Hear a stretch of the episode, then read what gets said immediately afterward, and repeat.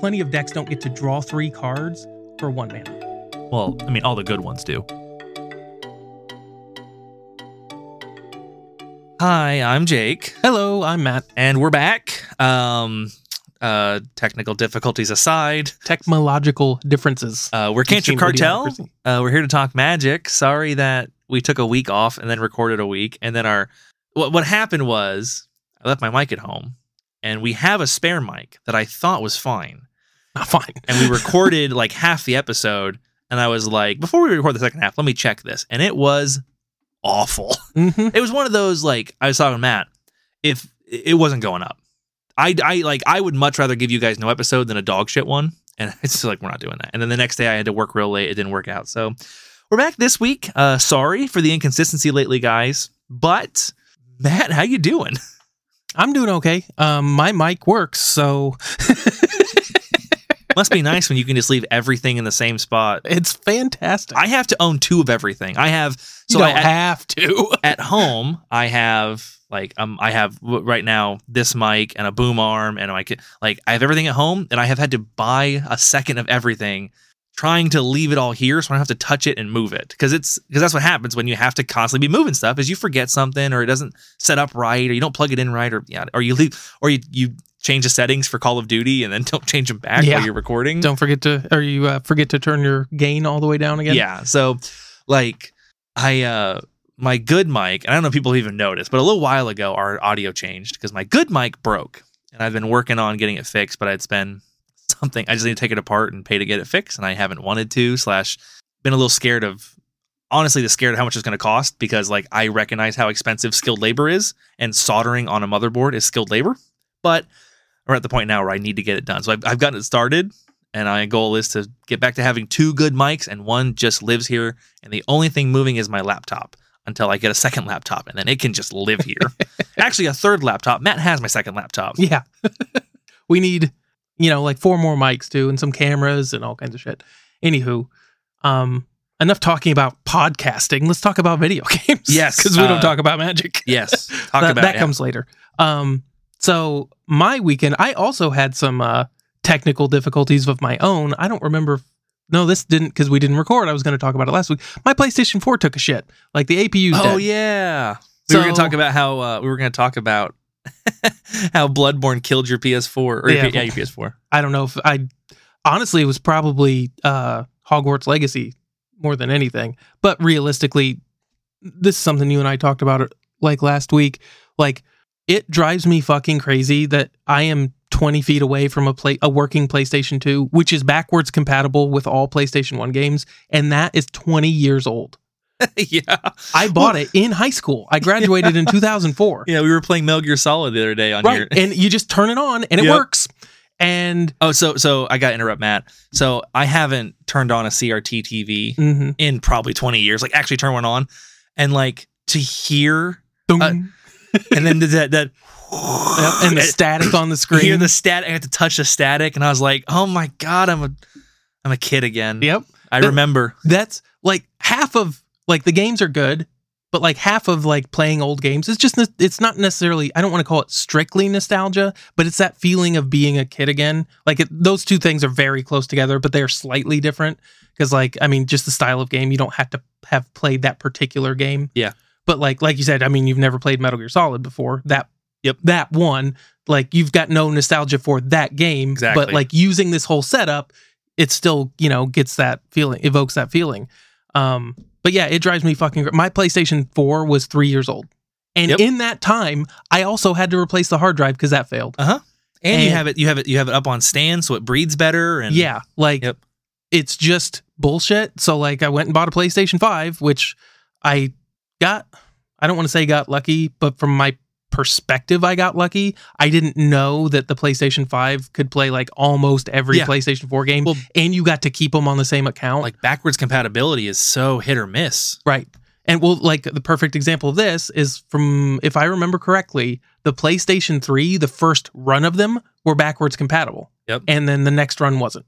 So, like, I, and I don't think the PlayStation 4 had any backwards compatibility with like discs. I could be wrong there. Don't quote me on that.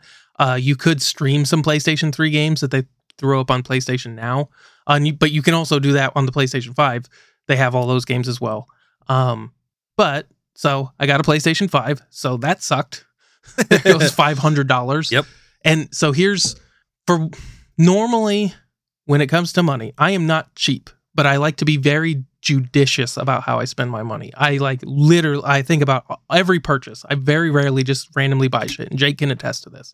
we are the polar opposites. Yeah, Jake's just like, I want it, buy it. And I'm like, oh, I need to think about it for six weeks. Case in point, I bought like today. I had to go work on a basket strainer, and I've been. And I was like, "Fuck it, I'm buying it. I'm just buying the wrench. I don't care anymore." And I spent twenty dollars out of the blue on a tool I want because I just I want it. Um, well, I was looking at getting the PlayStation 5 digital edition, which is $100 cheaper, and it just doesn't have a disc drive.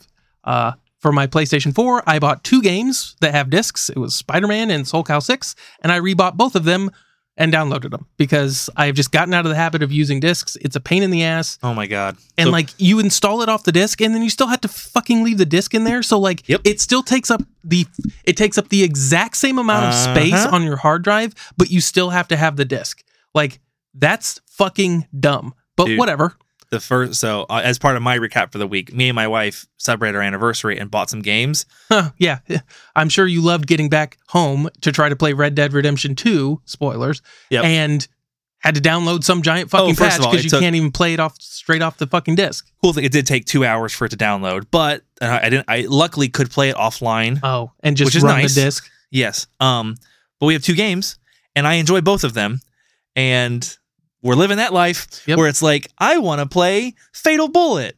Cool, Red Dead's in. Yep. Guess I'll get up and go change. and it's not that big of a Nope, deal it's but not. it's when you're not used to it anymore as someone who grew up playing um, Super Nintendo, that's just what it is. Like that's that's or uh, I some Super Nintendo and and Nintendo sixty four. Yeah. I played a, ju- a chunk of, of Super Nintendo, but like that, that was life. You just you get up and go put a new cartridge in. Well, and the big thing back then is you had fewer games. Like, Yeah, that's true. like it's a you were a kid, so you didn't have unlimited money. B games were really expensive, which also lends into that, and so your parents also don't want to buy you a ton of games. Yep.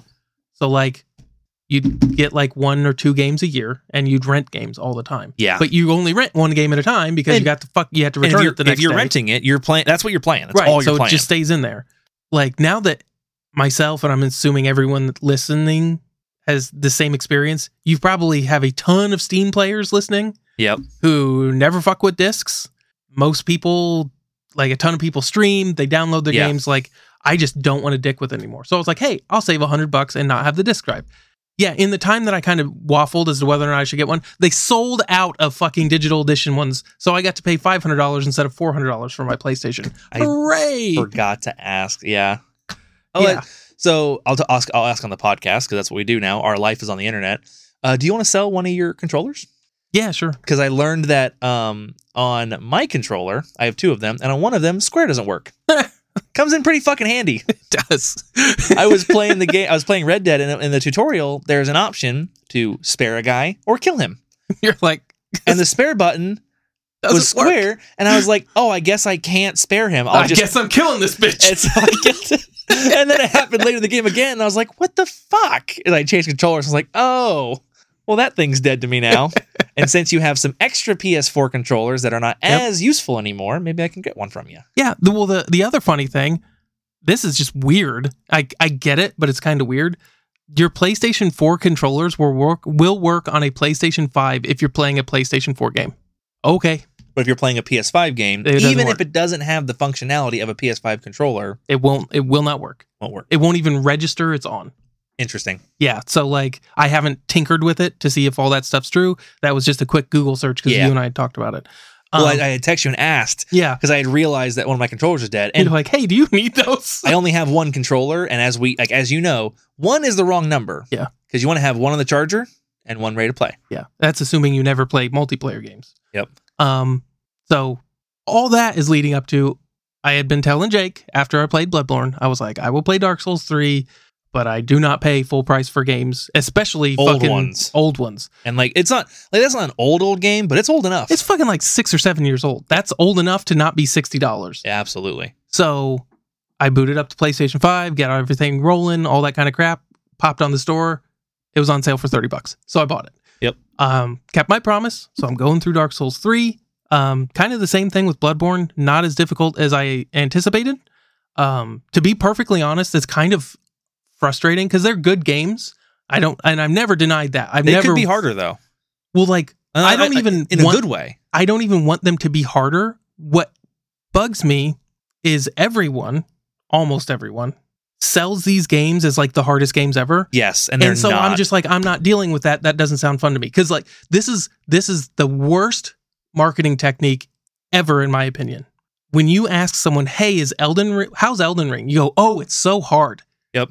The first thing out of your mouth is, is difficulty it's difficult. Yep. like not oh my god it's so fun you get to Yep. do all this stuff oh by the way it is pretty difficult but it's worth it Yeah. like if you sell it like that it's like hey it's pretty hard but like it's really enjoyable Yep. almost no one actually sells those games they go yeah they're really hard okay hard doesn't equal fun Yep. like those two words are not synonymous like well and like even like challenging and hard aren't syn- synonyms when it comes to gaming Yeah. the game is challenging or hard because like games that are bad are hard Right. like it's just there's like plenty of hard difficult it's games out poorly there. balanced or there's no good scaling or the controls suck that's a hard game but like it's very challenging you feel there's a lot of hills to overcome and that's what i really enjoy and i said dark souls once you get good at dark souls like i wouldn't mind a hard mode Mhm. because it could be harder and i could enjoy it being a little harder yeah and that's your obviously your second and third and fourth playthrough. But you know, I, there could be a harder version.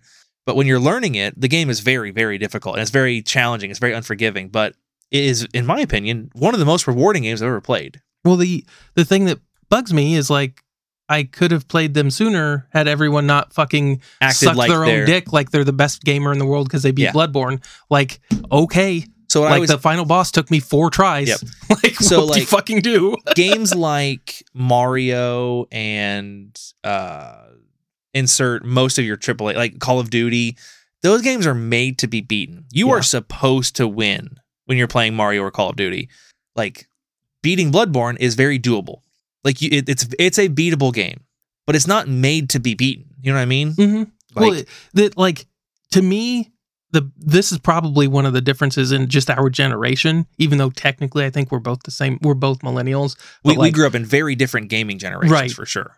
and like to me, Bloodborne and now Dark Souls are they're like Nintendo hard. But Back I'm when- used to that. Like Like when games were just freaking hard. They're just hard. Yeah. Like they're like nowadays. So like this brings up the other game I was going to talk about. Uh, so a I'm I'm like five or six bosses in Dark Souls three, having a good time. I have fought so far. My favorite boss fight of both games was the Abyss Watchers. That fight was fun. Uh, it was really rewarding and it was like a nail biter, but it was very fast. So it wasn't this like like it was a lot of like dodging. It it was the epitome of what like when people say they like these boss fights. That I finally felt that. Yeah. The other ones I was like like they were I easy's not the right word, but they weren't terribly difficult. Uh-huh. So it was like all I need to do is just not not even not get hit. I need to not get hit just a few times. Yep. Like as you're playing through the game, like you just don't suck on these boss fights and you're good. Yep. So like they're fun, they're challenging in that respect, but like they're not like I wasn't like super excited and I didn't get like exhilarated.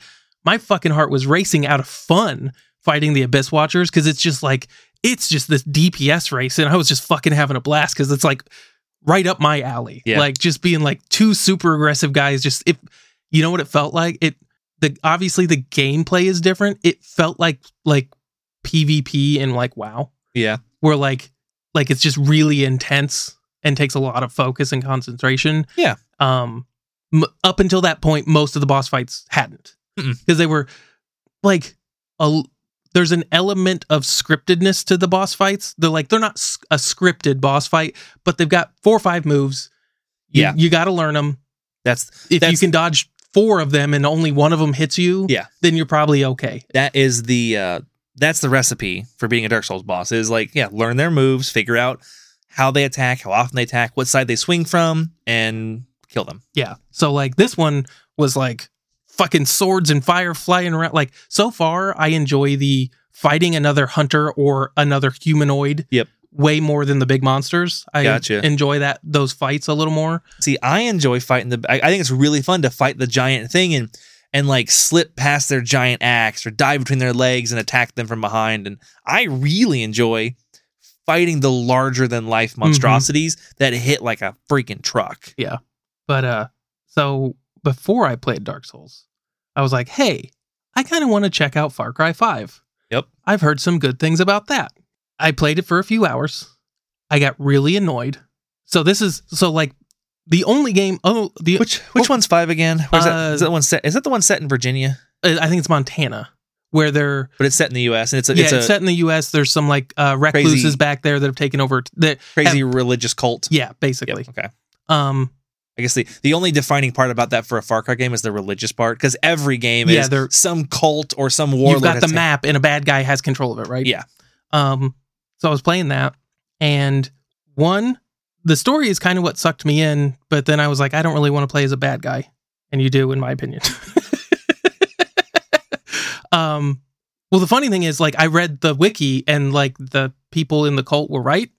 They're- No, Oh, I haven't even finished They're it. I- preppers. If you finish the game and you get the good ending, the fucking world ends. Oh, does it? gotcha. And there's literally a sequel called Far Cry, I think it's New Dawn, where it's after the apocalypse. So that's what New. Okay, so because Yes. Far Cry New Dawn is it's like well, it looks like prehistoric. Right. It's because there was a fucking nuclear war that these people were prepping for. I obviously quit playing the Far Cry games, and Yeah. I kind of assumed they would do like like a prequel, like back in the well, because uh, Assassin's Creed did that with Assassin's Creed Odyssey. They Mhm. jumped back to the pyramids. Yeah. Oh, okay. Yeah. So like you're clearly there and like your presence incites this whole thing and Gotcha. like so whatever. But the uh I was playing through it and like all these games that have like this zone is controlled by this guy.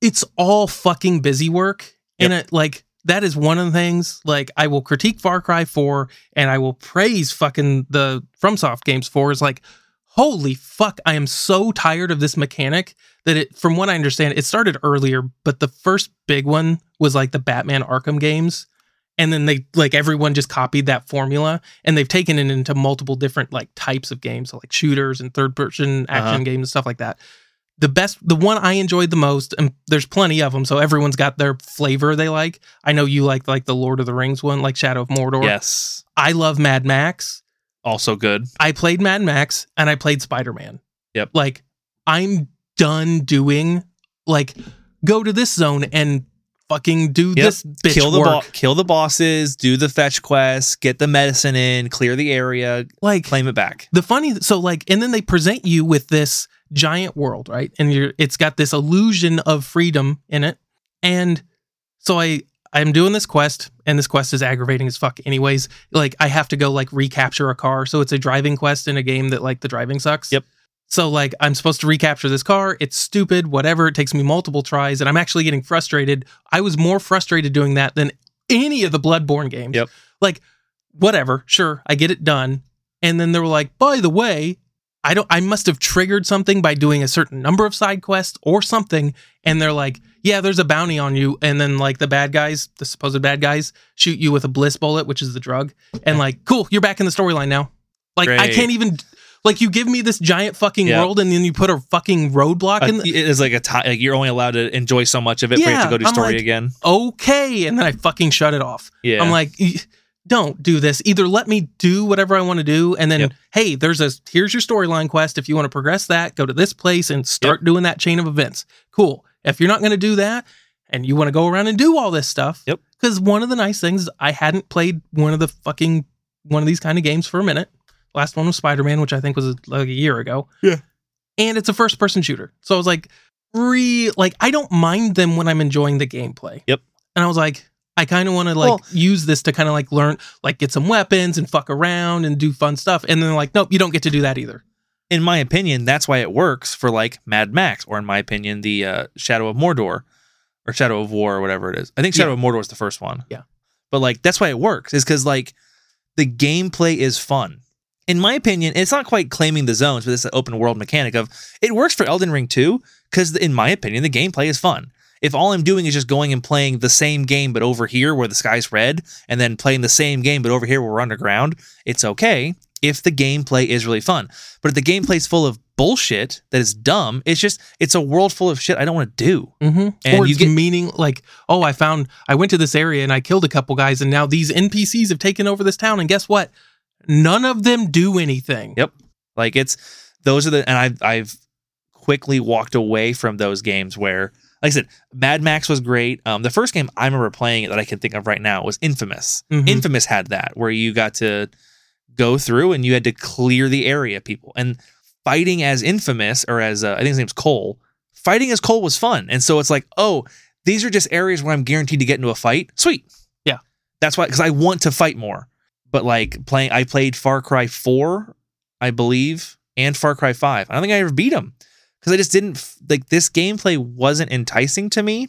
And They're not even good shooters. it's always it's Like- all this the pro- it's always it's all the same gameplay. And so what I would happen is I would go do a bunch of side quests and I was like, okay, well this gameplay is not enticing to me and I'm not enjoying it.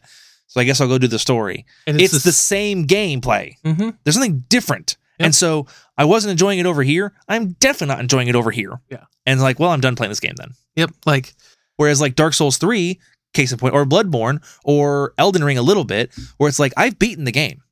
I've done all the things. And I just want to keep doing the same thing. I just want to keep fighting dudes. hmm And like, can I do that more? I can. Great. yeah, like I look at it a lot of it as just like we're too I don't lazy's not the right word, but if we're gonna use a derogatory term meaning the same thing, lazy. Yep. Where I don't want to design good content, like actually fun content. Oh So we're gonna go, okay, this place has uh, this tower that you need to quote take over, which is just killing people, Yep. and then you get a little dopamine hit. And then you're gonna go over here and you're gonna do this area, which is just killing people, and you get a dopamine hit, and the Yep. map changes colors. And and w- my favorite version of the game, Mad Max, of that style, Mad Max, it actually had the worst aspect of it. You would take an area, and then the enemies weren't there anymore yep. You can so like my first playthrough of it on PC, like I was like, what the fuck? Like my favorite part of this is the it car has nothing combat, to do. with- Yeah, I know. and that was they why- stop showing up once you take over the zone It was super fun. That's why it was fun to go into a different zone because all you're of a sudden you could play the game again. you're gonna roll into a bun- a, a gang, a, bu- a, a part of the gang, and you get to fight people with your car and blow fucking cars up and run them off the road. yeah. So when I played it again on PlayStation, I never fully take took Yeah. over a zone because I'm like, I want the road the road encounters because Yep. they're fun. Like I'll go grab almost everything, and then I'm gonna leave this in control of the Um, bad guys so that I still get to fight. What game was I playing where? Okay, so this was this is actually s- this is silly, but like I know it's, I know it's been implemented in other games, but the game that I can think of right now where that got implemented was um a side game in Assassin's Creed Black Flag, which is Mhm. another game I'll make you, you actually oh, I owe you two games now, but yeah, I was gonna say you're way behind. um but it's You're another making game me play I'd love to shit play Oh, for a while. but it has a side game in it where you can basically start a trade company where you start you you basically as a pirate take ships you comment commandeer them Yep. and you can um it's called Kenway's Fleet and you can the cool thing was you can run it from your phone you download an Oh, app so while you're it's time based stuff so you go you send on a mission for eight hours hmm and the first part of it is unlocking the world so you can send people to Africa and to Europe and to the Americas and to South America. Well, once you unlock all the worlds, once you unlock an area, there's a, a danger associated with running your ship to Africa or whatever because Mhm. there's pirates. Yep. mm-hmm. And you can literally you're one of them. yeah, well, literally.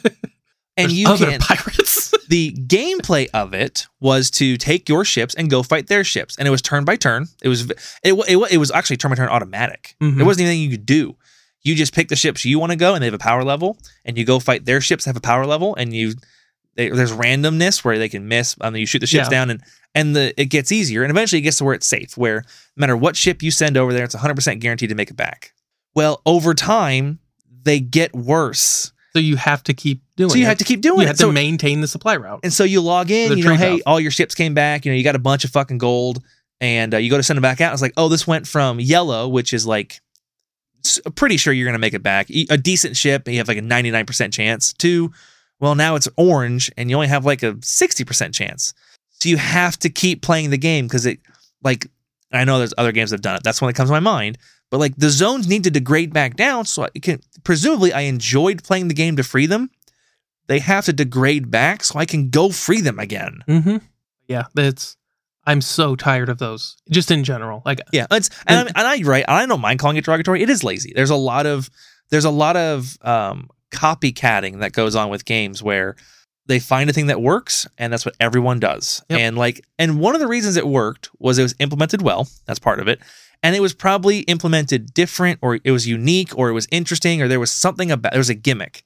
Well, when we're all doing it, it's not gimmick anymore, guys. Yeah. Like it's not you're not the only open world anymore. Like you making the 16th open world game is not impressive to me. Nope. It's boring. And again, I've gone full circle where like open world games are fun, but I have done so many open world games. I much prefer a like a tailored, planned, on rails game like Dark Souls and Bloodborne, where and there's some options where you can go left or right. You can do this side of the map Yeah. first, that side of that. But you're supposed to move through the world in a relatively specific order. You're supposed to meet these enemies in a specific order, and you're supposed to fight them in a specific order. You get the story a certain way, and like that's how you do it. And I have found that I enjoy that much more. Yeah. Well, there's uh, plenty of those in the PlayStation One era, one and two era. So there's the. I mean, open world games barely even existed back Uh-huh. then. It There was just a lot wasn't- harder. I, I get they're a lot harder to make. Yeah. because you I mean like because you can't you have to make a world. You you have to put something in there. It, it does take. I'm sure Well, it relatively takes a lot of processing power. well, it takes a lot of processing power. I would just say just work. Like it takes less work to make a game on Rails because all the shit in between high, lo- high the high wall of Lothric and the and the swamp, there's just a line from here to there. You don't need any of the other shit built. Yep. There's other. How often you look are you playing Dark Souls and you look across the landscape and you see a beautiful forest and there ain't shit there. Whereas in Elden Ring, you can go there and there's stuff Mhm. and like so it's just more to build. Yeah. Boy, now we've done half an hour on Matt. Yeah. So you've been playing uh, some Moto shit, haven't you? Yeah, I got back into Moto. I got my rental account turned back on. Um, I got uh, a new account set up for actually Cantrell Cartel, so we had the Cantrell Cartel Moto playing. And I did. Uh, I haven't. I haven't played leagues because I don't. I, I'm.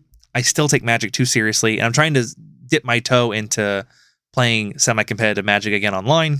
And so I was playing. I played like five or six games uh, with like uh, I would like to respond's control list Mm-hmm. and had a lot of fun. It's a it's a good deck. I got my ass kicked, um, in part I would say because I went up I went up against a ton of non meta decks in the free queue because it's the free queue, and um, his control deck obviously is not tuned for off meta decks because it shouldn't be.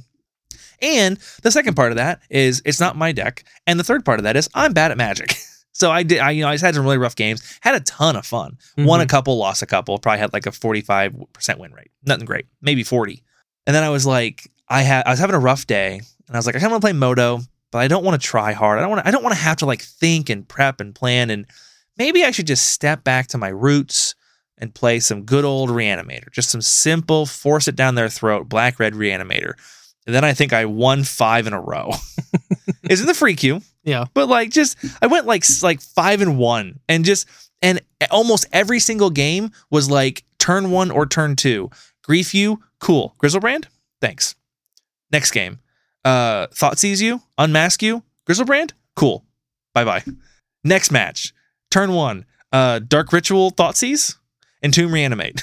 like, and I just did that for like like tw- like ten games in a row. Yep. Like the deck, the deck has a show and tell sideboard package, which I'm in love with because it makes Mhm. so much sense. Because I've had so many Because I games bring where my ley- ley line to the voids, and then you take out the reanimation and You- just show and tell, and you get it's so you you know you get decks that are just hard dedicated to it, and it's hard to it's hard to get ahead when they have they have two or three lock pieces out and a, a three two, Yeah. and like I'm gonna lose this three two because I can't resolve I can't beat all these lock pieces in the next five turns. I sideboarded in the show and tell package almost every game, but it's not a full package, so you still have like reanimate. And I s- did not cast show and tell once. Every single game, I still was like, "Oh, cool! still had it. I guess I'll just entomb exhume." Need to get their ley lines out. Like, Ugh. yes, that's true. But like, Reanimator is so stinking strong. And I had completely missed how incredibly strong it got with the extra four unmasks. Having having eight free discard spells turn one, and then having four thought seizes that cost a mana, but like whatever, it's ridiculous Mhm. just the number of times I could just mulligan, you know, and I one of the reasons I think I got frustrated playing Reanimator before is I was a significantly worse Magic player who understood the meta. I, I didn't understand the meta a tenth, a, a hundredth as good as I do now. But like I didn't I I guarantee I didn't mulligan right. Because every hand this this time around is like, does this cast Grizzlebrand turn one? No, mulligan. Does this cast Grizzlebrand with pr- protection? No, mulligan. Down to five cards. Um Got it. yeah, that's Grizzlebrand's protection. And then I would go turn one Grizzlebrand's protection. And like that's definitely why I was I got frustrated with the deck is I was bad at it. The other thing that I'll, I'll wrap up on this, we're 30 minutes of intro now. Although our newest patron, who I get to shout out, did rec- did say that doesn't even play Legacy, just likes us because of our fucking because our intros. So, um, I got to do the one thing every husband wants to do. I took my wife out for a little breakfast date on uh, Monday, which uh, is not our anniversary, but it's this week.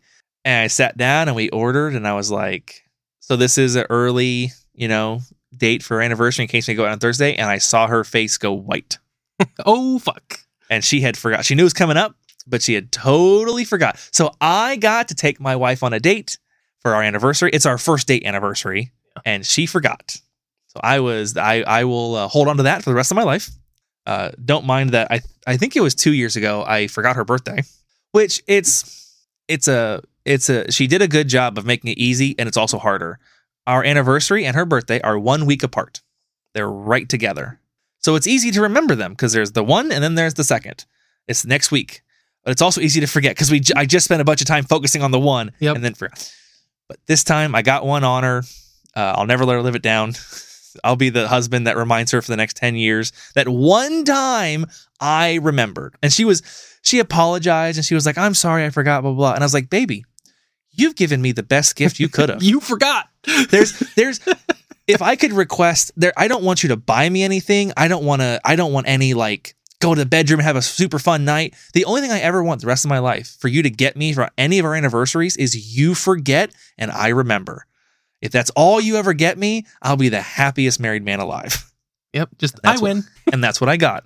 And we had a wonderful date. Um, it was it was on a Monday, so I didn't work, and so we actually we had to run some errands. I went to we went to the uh, a, a video game shop, and I was like, let's buy as a gift to ourselves, let's buy some video games. Laughingly enough, she bought Red Dead Redemption Two for me, and then uh, technically she bought them both, but she picked that up for me, and then for her she picked out a uh, Sword Art Online game, and she's enjoying Red Dead much more, and I'm enjoying the Sao game much more. I'm playing her game, she's playing my game. So we're constantly switching discs. I don't think that's going to happen with uh, me and my wife with uh, Hogwarts Legacy and Dark Souls 3. Why not? You think I don't think I could enjoy Hogwarts Legacy. I don't think she's going to enjoy. not gonna enjoy the difficulty of beating her head against a wall? Nope. Well, I had more to talk about, but honestly, Matt went a little long.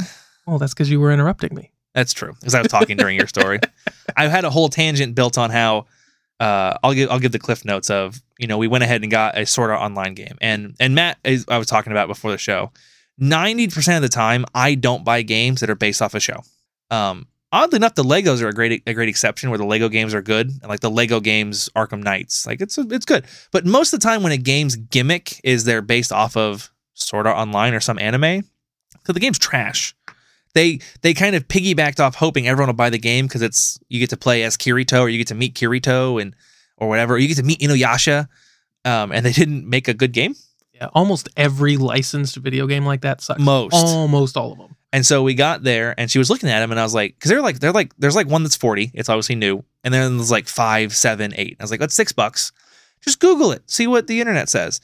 And Metacritic gave it like a six stars or a five stars, and I was like, yeah, that game probably sucks. But I scrolled down a little farther, and on Steam, it had eighteen thousand reviews and a mostly positive, and I was like, that I trust more than Metacritic, so we'll buy it And it's six bucks. and it's six bucks. And I've actually really been enjoying it. So, uh, check just check reviews on games. That's all you gotta do. Power fantasy games are fun. That's mostly what I play. I'm Um, I'm I'm looking forward to. It's obviously it's an R- it's an RP it's an MMORPG. Well, it's an RPG of an MMORPG, but it's an RPG. It's a I'm- single player MMO. I think actually I think it does have like RPG. yeah, or, or, I'm uh, sure MMO. When it came out, it characteristics. probably had like an online. Oh, I'm sure it had a component. huge following, but Yeah. I have no intention of playing it online. I'm just looking forward to playing an RPG, and I don't get to carry a giant sword because it's the gun game online one. It's Fatal Bullet, but I do get to carry a giant sniper rifle, so that's my goal. Good enough. and I learned they have a respec function, so I don't even have to run a bad build to get there. I can just make a decent quality build and then get to the middle of the game and go, cool, there's a good sniper rifle, respec. Yeah. All right. So let's get this podcast rolling, but we're going to start off with a shout out, as we do every week, to our patrons. Uh, the list is getting long enough that it's starting to get hard to name everybody, but we always shout out everyone who supports us. Thank you guys very much for chipping in. Um, it's the most real way you can support. It's the most like crazy significant way to support us. Anyone listening supports us. Um, I'll tell you the best free thing everyone can do. It helps us a fuck ton is leave a review or leave a five stars. Um, we are all beholden to the internet algorithm, and that's how we get recommended to people. That's how we get onto pages. That's how we get in front of like our newest patron who just bumped into us on on uh, I think it was Spotify or whatever one day, and just like I'll try this out. So, um, Cantrip Cartel at Patreon.com is our or sorry Patreon.com slash Cantrip Cartel is our Patreon.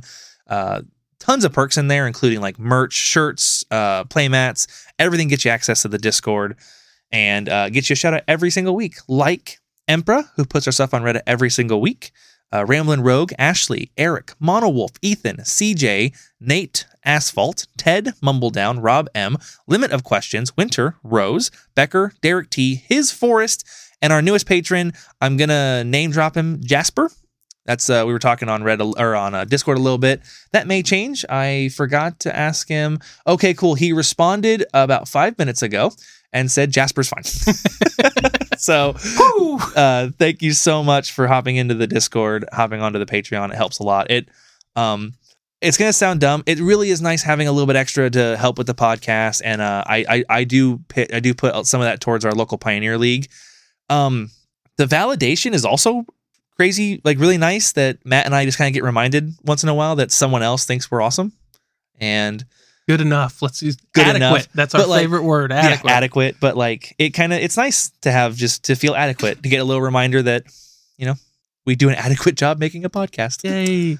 Adequacy. Uh, thank you guys for joining in. Thank you for listening. Uh, but let's head on to the actual part of the podcast. Matt, how is Legacy looking? Uh, Legacy is just kind of chugging along. Uh, we've got a Legacy Super Qualifier from the second to talk about. Uh, spoiler alert: the other category is 34% of See- this top 32. and that's amazing to me because I really expect super qualifiers and showcases to be soup to be inbred. That is where you find the worst of the worst because we are literally like the like this obviously is on a challenge the winning biggest matters. stakes you get Yeah, for Legacy, And, basically. like we're like there are tons of people that play challenges every week and they get fun with it. They have a good time. They, they it's not that big a deal. They're grinders. They play a lot on MTGO. They have the tokens to spare. But like a a, a, qua- a sh- a super qualifier or a shoot a showcase, those are big deals, and we still have a ton of shit going on. There's still a ton of shit going on. There is some uh, hidden information in that other. Uh, one of within this top 32, seasoned dungeoneers in 16% of decks. So some like a almost half of that is one deck. And that's relevant to say because the next most popular deck is nine and a half percent. So initiative is still very much a thing. Some form of initiative or running initiative creatures. Yeah. Well, and there's still several versions of initiative. yes. Uh, there's the red white. There's those just straight white, and then there's red green. Yep. At minimum, and then there's other decks that kind of toy around with the initiative cards. There's like that artifact that that piece of equipment that has it Yes. in it. Uh, There, I Torch, think there's also a something like that. black card that sees a little bit Dude, of play. I got fucking in the free queue. I got I was playing uh Blue Eye Control bodied by Mono Black, like him to Turok thought sees into a four drop initiative card. yeah, you're fucked. Yeah. I got fucking wrecked, dude. Um, all that being said, the top eight looks pretty fun to talk about. There's a couple copies of decks, but Dude, uh, I felt bad. decent looking top eight. I, I the first match I queued up in forever. I clipped with Blade Control and I queue up against fucking Rot Priest Ground Shift combo. And I was so happy because it's such a cool deck. But as someone who's played Rot Priest, I fucking destroyed him because I know exactly how to beat that deck. Mhm. And obviously, the ground shift deck's a little different, it's a storm deck, but like I know how to play against Rod Priest. Yeah. I- one of the 20 people in the world that is really good at playing against Rod Priest, and this dude paired up against me. I fucking destroyed him. dude um this just popped into my head because i was looking at a simic mana cost there's four mana fucking wheel just got it's uh in i want to say it's into the west uh it's like a vote card but if it you can vote for like getting two cards from everyone gets two cards from their library or everyone wheels and it's if it wins or ties everyone wheels and it's a pure wheel it's discards their hand draws Oh, seven wow. cards it's four mana but it's an instant like Whoa. that car like the color con- like if it was straight blue that'd be fucking nuts um ha- blue green's a little weird with that effect It honestly is. uh, like it doesn't feel like a blue green It's card at all. not. but um i saw that spoiler and i was like That's that's, a- that Like, that's card's a blue, got potential. that's a blue red card in my opinion. oh yeah, for sure. Wow, Like- blue green. So it's blue you could green either be too. all red or all uh, blue. Blue red would be perfect in my opinion. yeah, The well, the green's in there for the regrowth, and the blue's in there for the wheel. I guess. But, But, like, like, wow, yeah, that's a s- that card's teetering on the edge of legacy playable. four mana instant guarantee we wheel. If I, I mean, if I want, or Yeah. or it regrows two Correct. cards. We both re regrow two cards, but yeah, That's that's strong. that's very strong. Now in EDH, where it's what it's designed for, Yes. that's way more up in the air as to what you're going to get. Yep. Um, but yeah, that that card, keep an eye out for that. no if- kidding. So who knows? It's just the first mana symbol that popped up was that I saw that caught my eye was Ice Fang Coatl. So I was like, hey, blue green. And then I was like, ding, Yep. neurons. Uh, anywho, bringing home the Legacy Super Qualifier was Mental Misstep with five color Zenith. This is meat pie Yep. that we've been talking about for two years. Um, we've got Yorion. We haven't seen Yorion in a, quite a while. Uh-uh.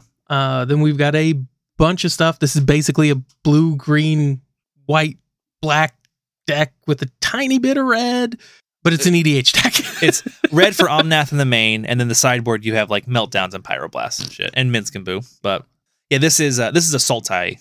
This is a Sultai list for the most part, with uh, a couple white pips for removal. I mean, like literally for swords and prismatic ending, and otherwise your Sultai, except you're only Sultai for Grist and Leovold. So Yeah. There- I- There's a lot of we're only this be- yeah, because of this. because these three cards. Yeah, but it's uh that's just how many cards. I mean, it's a Yorion deck, so it's got 80 cards. Yep, you have room. You got room. There is one super noticeable inclusion to this deck. I haven't actually looked at the list. So we've got uh, typical mana dorks. Let's see, Coatl, Scooge, Endurance, Leovold. Leovold sees some play. I don't know if that's the card you're talking about, but Leovold sees some play like a while ago Yep. when he was like a sixty dollar card. Yep. And then that's when I bought some, and now and he's a that's a, fucking three dollar what? card. Yeah, three dollar card. Hooray! Uh, and then we've got Nissa Resurgent Animus. Yep. So this is a new card from the Aftermath, which is Magic's first shot at DLC. What do you mean? Well, it's have you do you know what Aftermath is? No.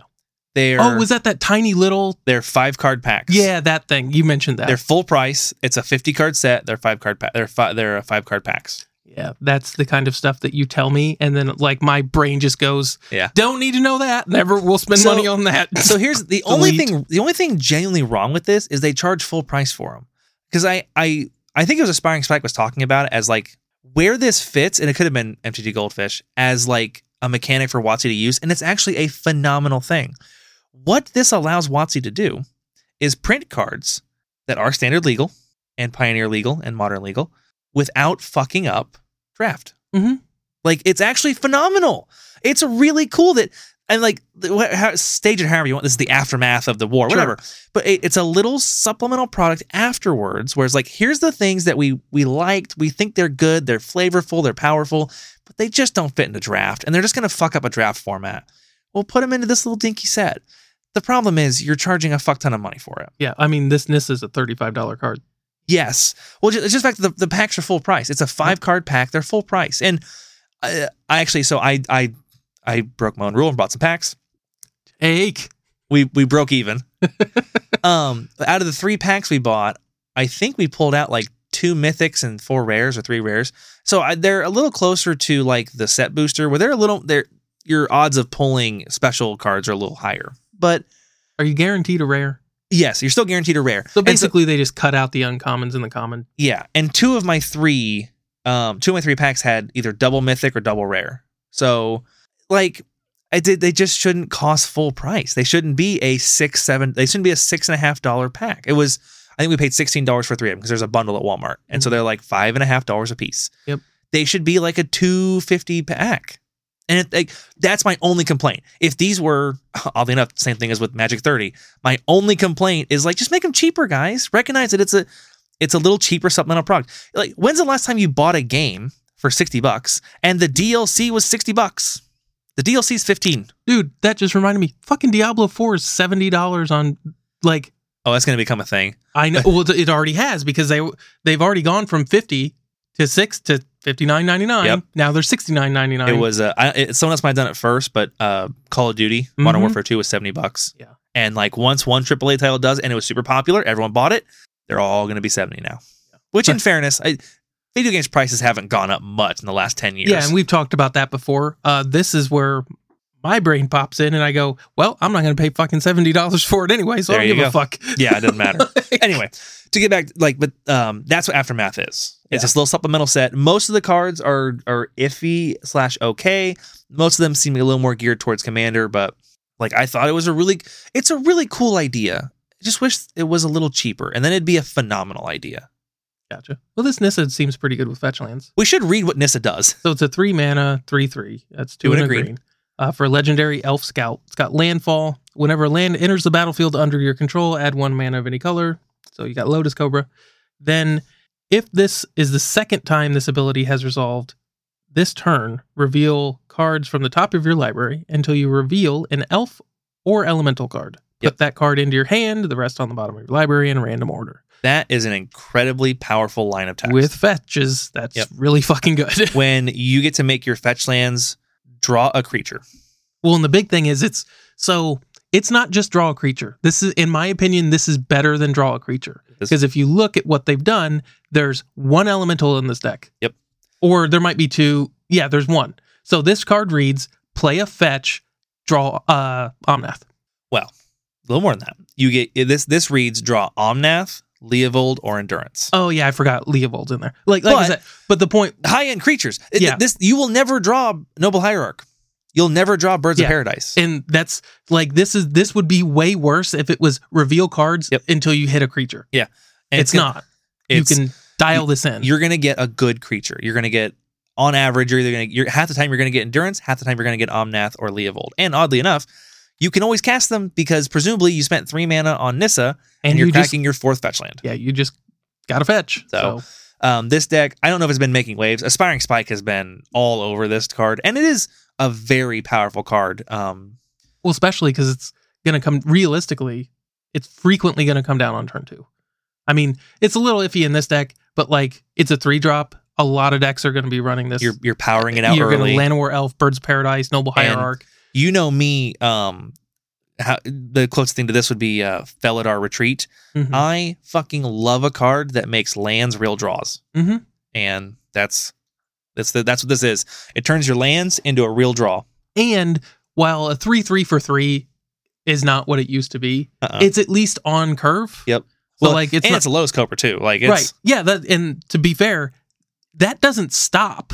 you it's still just on the second one, Yes. you get a fucking mana. yeah you you have and an you extra- get the card. Yep. and then your third land. Like you can just do this indefinitely. It's Yeah. just Lotus Cobra, Lotus Cobra for one more. Yep. Like with a much But, better body. like Omnath instead of on your set, which arguably better.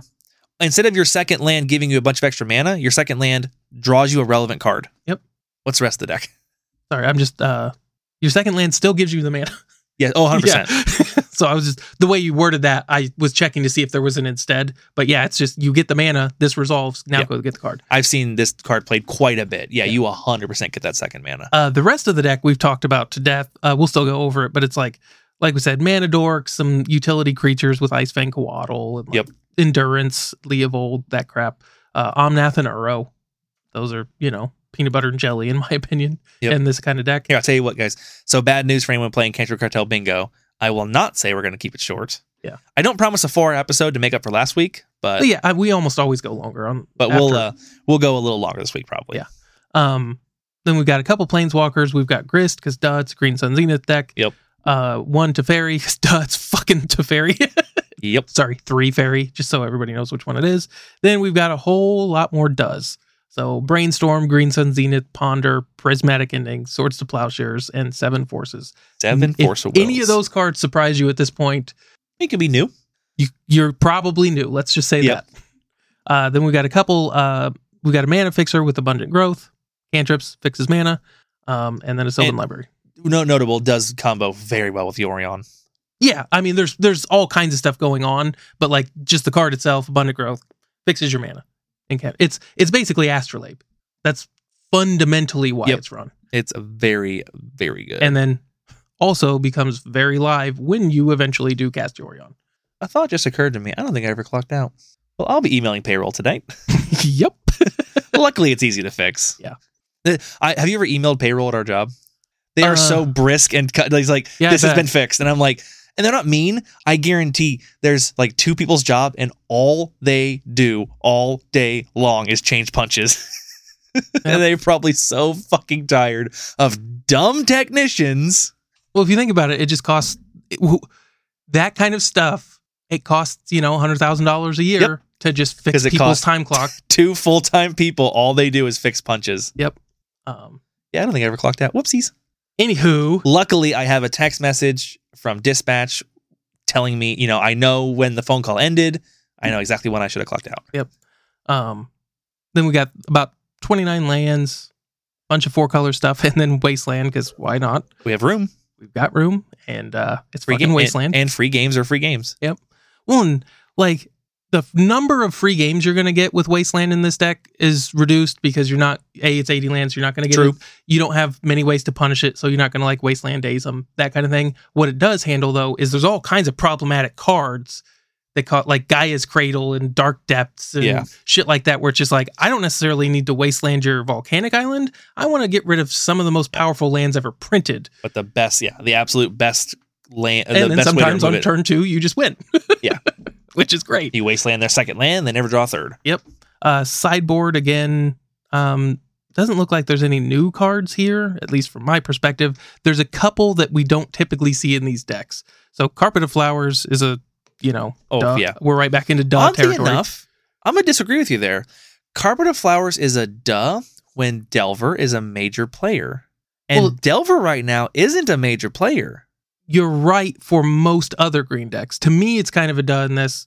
A 50% of the meta is still blue. True. So you've got a coin flip that it's going to produce mana. True. It does fix the hell out of your mana too. Yeah, you're right. That's a big thing about it. Is it Yeah. does it does fix your mana. And it's still, and Delver's still 10 or 12% of the meta. So It's it's still great.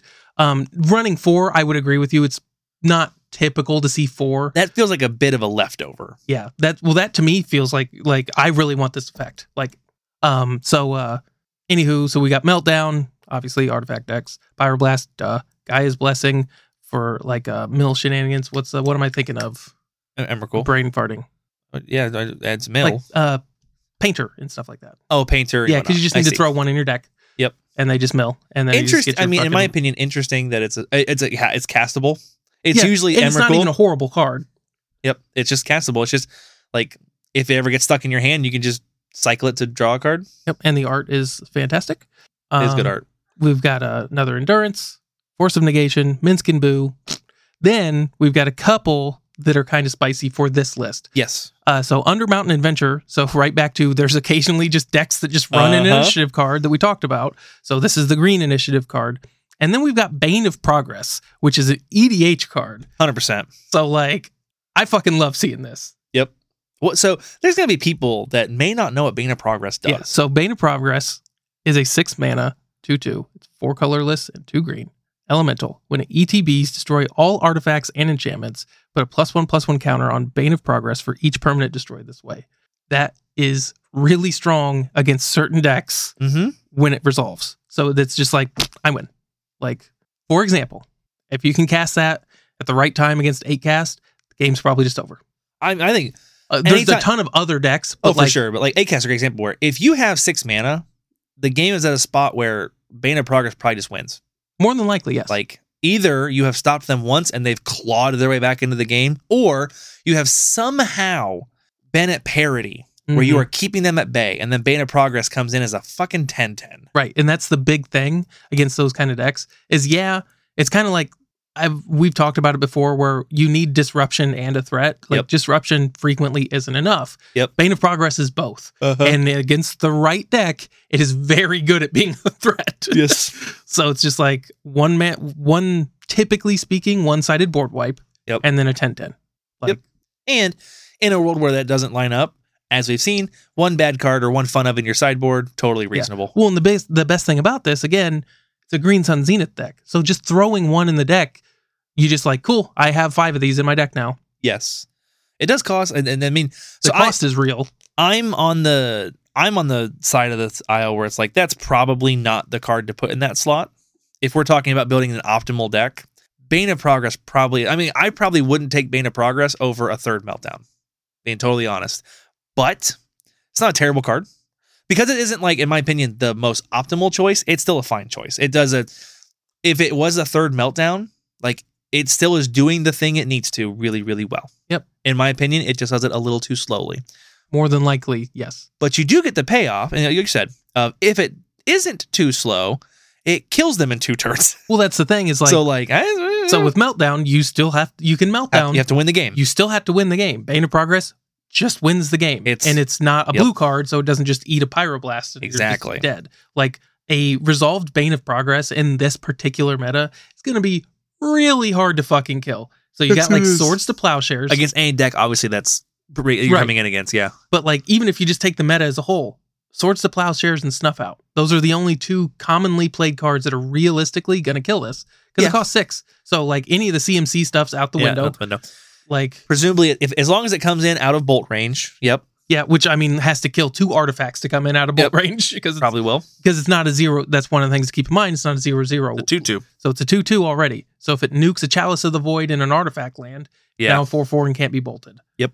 I know that's a weird combination of cards to pick with uh, lightning bolt, an Which could- artifact could land, happen. and a chalice of the void. But like Just just happen. well, it's just the artifacts that popped into my head. You just Yeah. need to nuke two. Yep. So that's our winner. Meat pie. Congratulations, mental misstep. Second place, we have Jeskai Control. Um, so this is the planeswalker version of it. So we've got eight planeswalkers and no main board creatures. I haven't gone over to the side. Doesn't look like we have anything in the side either. So we're winning Nope. with either Shark Typhoon or Planeswalker Shenanigans. Um, oddly enough, the staff isn't in here. Sta- storyteller staff or staff of the Staff of storyteller. Uh, that's not in here. I don't see that. Uh, we do have. I'm just going to go over the notable exceptions here because it's it's blue white control. Yep. We've seen it before. Uh, we've got a couple minor missteps. Uh, one Dude, days that card's undoing. fucking amazing. Yep. I get to cast minor misstep. That card feels so good when it's good. The, the number of times you get to leave one blue up on like turn one or two and just feel so safe against and you just well, you just throw that against the like the first reasonable fucking thing they Yep. play. You're just like, cool. I'm gonna brainstorm. No, you're not. I felt Go ahead so and force nice, this, please. Like- please force this. Like, Getting to catch people with mental misstep. That card is well, it's when how it's good, it's great. And it, get- it gets sided out plenty often, but like when that card's good, it feels so good. Well, it's the perfect the perfect analog to this is turn one Delver of Secrets. Okay, untap bolt. Yep. Like we we've each We just- spent one man on this. We We are just clean one on for one cards. each We're other. just we're good to go. Yep. And that's what mental mi- it always does that. Minor misstep. Yeah, minor misstep. Mental misstep has got all kinds of problems. Um, so we've got min- uh, minor misstep. Funny thing is, I didn't even play Legacy during minor misstep or mental misstep. See, I can't even keep them straight. Yep. I keep misstepping. Um, but like, it's just been ingrained in me because of that card. So like, Yep. I, anywho, it is a um it's a pillar of the format in a way or it's a it's a pillar of a format long lost Yeah. Like, yeah. I mean, well, it it was like it defined. It was a card that defined a meta, and Yep. when it was gone, the meta changed. like underworld breach like underworld breach for Very two briefly for was two the weeks. meta. defined legacy if you're a Um, modern player think of hogak hogak defined modern Yeah, or fucking uh Eldrazi Winter. where It's Yep. just like, gee, good lord. yeah eye of ugin defined modern Uh like I said, one day's undoing to take advantage of those uh Narsets in there and just occasionally just be a savage. Um then we've got some dress downs, plenty of utility there. We've gone over that a ton. Uh, Shark Typhoon as just an alternate win con and just an additional value, Yep. shenanigans. Uh, w- again, something we've talked about both of these cards at their worst, they cycle. Yep. And this is when cycling first came out, that was one of the things that was kind of like the power level of magic was a lot lower, uh-huh but they stapled cycling onto cards that then they then made the card basically suck to have cycling on it. Yep. And it's just like, well, I don't want this in my deck anyways. So it's, it's not a matter of like, oh, if I draw this and I don't need it at this point, I can pay two and cycle it. It's I don't even want these cards in my deck Yeah. for the most part. it's kind of like the uh the lesson cards from strixhaven where they're all some of them are some of them are not as bad but they're all overcosted Mhm. by at least one or two mana. They're overcosted because you get to tutor them with certain cards. And Yeah. like the problem is most of the learn cards aren't that good and most of the lesson cards weren't that good. But Yep. that's how you do it is they make a new mechanic, it adds a lot of utility to a card. They have to balance it, and sometimes they balance it by making the cards too weak or too expensive. and then they just don't see play at all. Yep. Uh, where something like Dress Down and Shark Typhoon, while I hate Shark Typhoon's name and the overall design of the Yeah. card, like from it, like the flavor of it is just stupid. um, the actual card itself is really cool and a I- really well designed card. Dude, we were so shocked when one, they printed Sharknado, and then two, it was good. Yeah. It's like what the hell? you couldn't have like it's so it drives me nuts because like within the magic community, it's a joke. Yep. But like from the outside looking in, you're like Shark Typhoon, really? Yeah. So You You guys are going to cast Sharknado. right, we're playing with Sharknadoes. I'm gonna Sharknado your, uh I don't know. Let's go with Cloud Strife from Final Fantasy VII. Yeah. Even though it's not out yet, or Doctor Who. Yeah. Uh, anywho, we've beat that horse to death as well. So Jeskai control, ton of red cards in the side. Um, I would like to request we hit the Planeswalker Breakdown. Oh, sure. Uh, so we got four Narset, part of Veils. Uh, we've talked about this card a ton. This card generates insane Yep. value, incredibly punishing in the Yep. current meta. And I Like- think uh, I think the decline of Delver is directly responsible for the increase in Narset because Narset had a, had a place when Delver was out, and without Delver, these three mana planeswalkers like Narset are in are so much better. Well, not only are they a lot easier to cast consistently, they stick around a lot longer in a Yep. slightly less aggressive meta. Yep. Um, so like casting Narset, even if she resolves, frequently she's just gonna die against Delver. Yeah. Like they're just gonna tap their Murktide and kill her. Yep. So like you're like, yeah, I'm gonna pay three to like get the best card off my deck, go Yeah, the four be- deep, like Yep. Basically, cast a uh, like an impulse. yeah.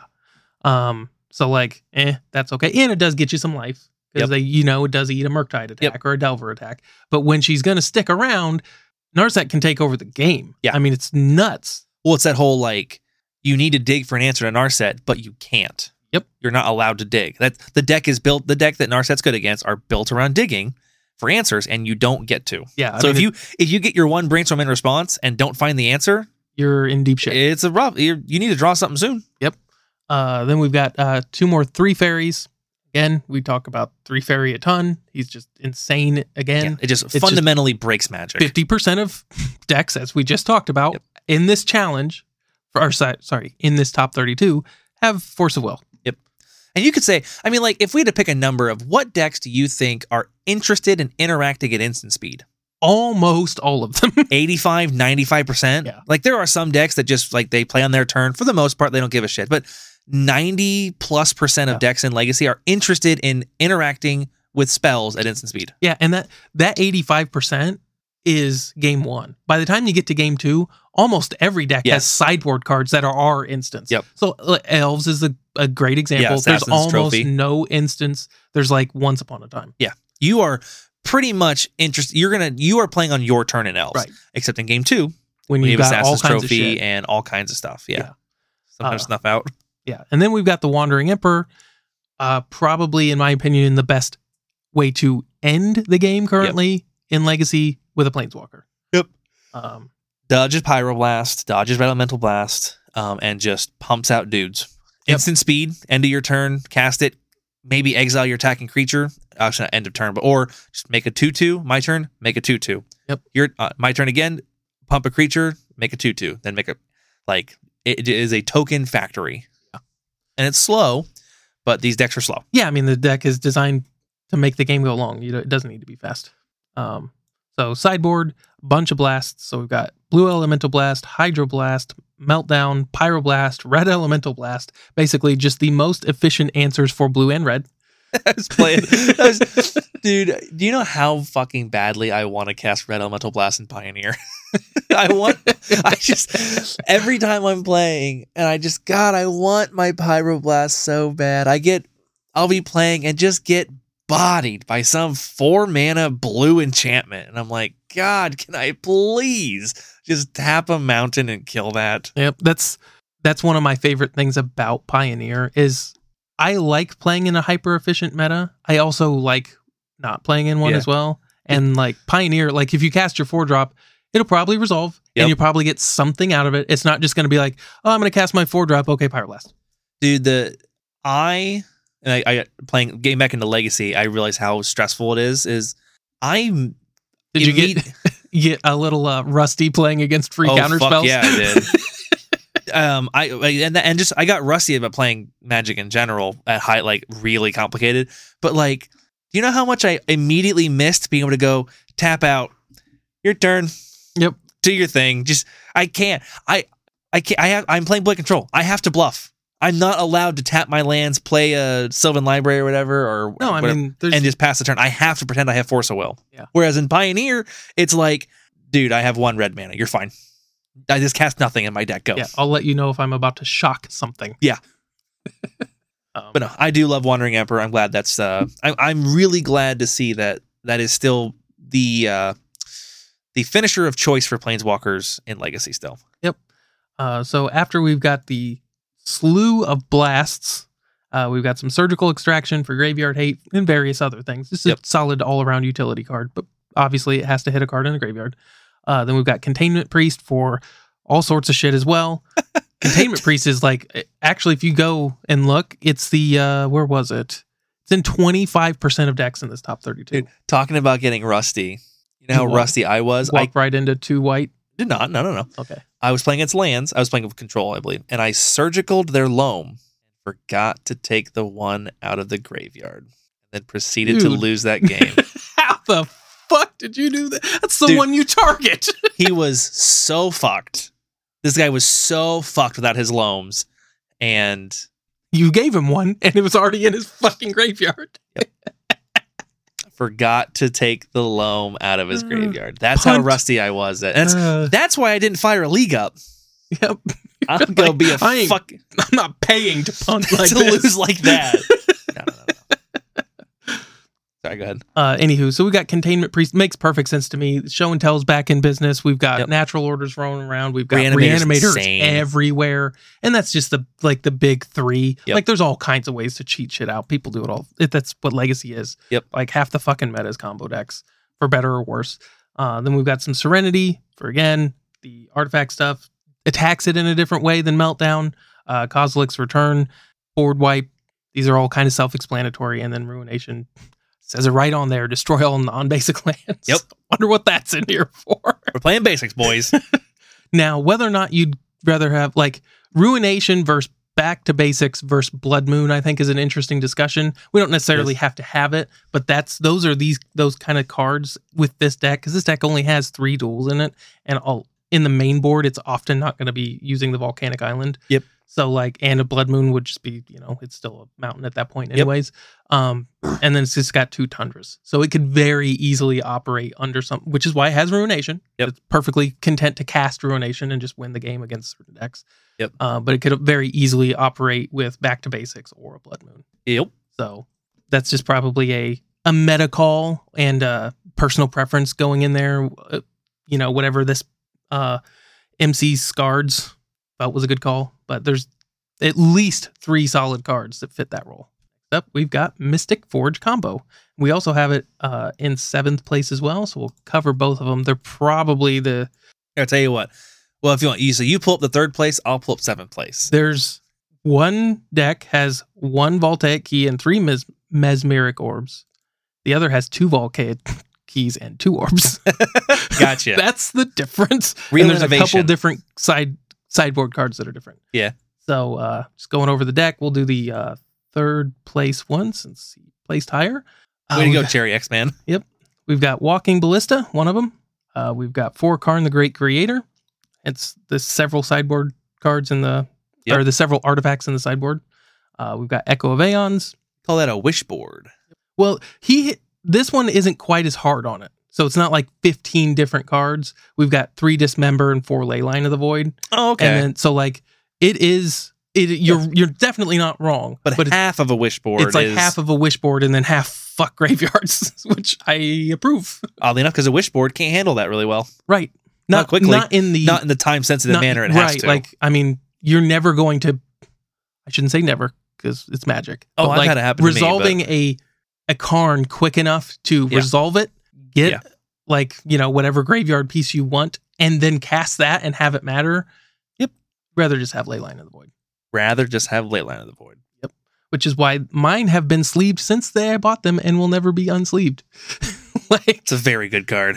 I will not run a legacy deck without Leyland. at The point, like as far as like there's other like if you're in white, you've got some options Yeah, but- that are well- arguably Well, It's like dedicated graveyard hate. yes. Case in point, I would never go into an actual paper tournament, and and probably I, I would never play a legit tournament without uh, elves hate because like elves and reanimator elves and graveyard decks are the same. Where when you don't respect them, they fucking crush you.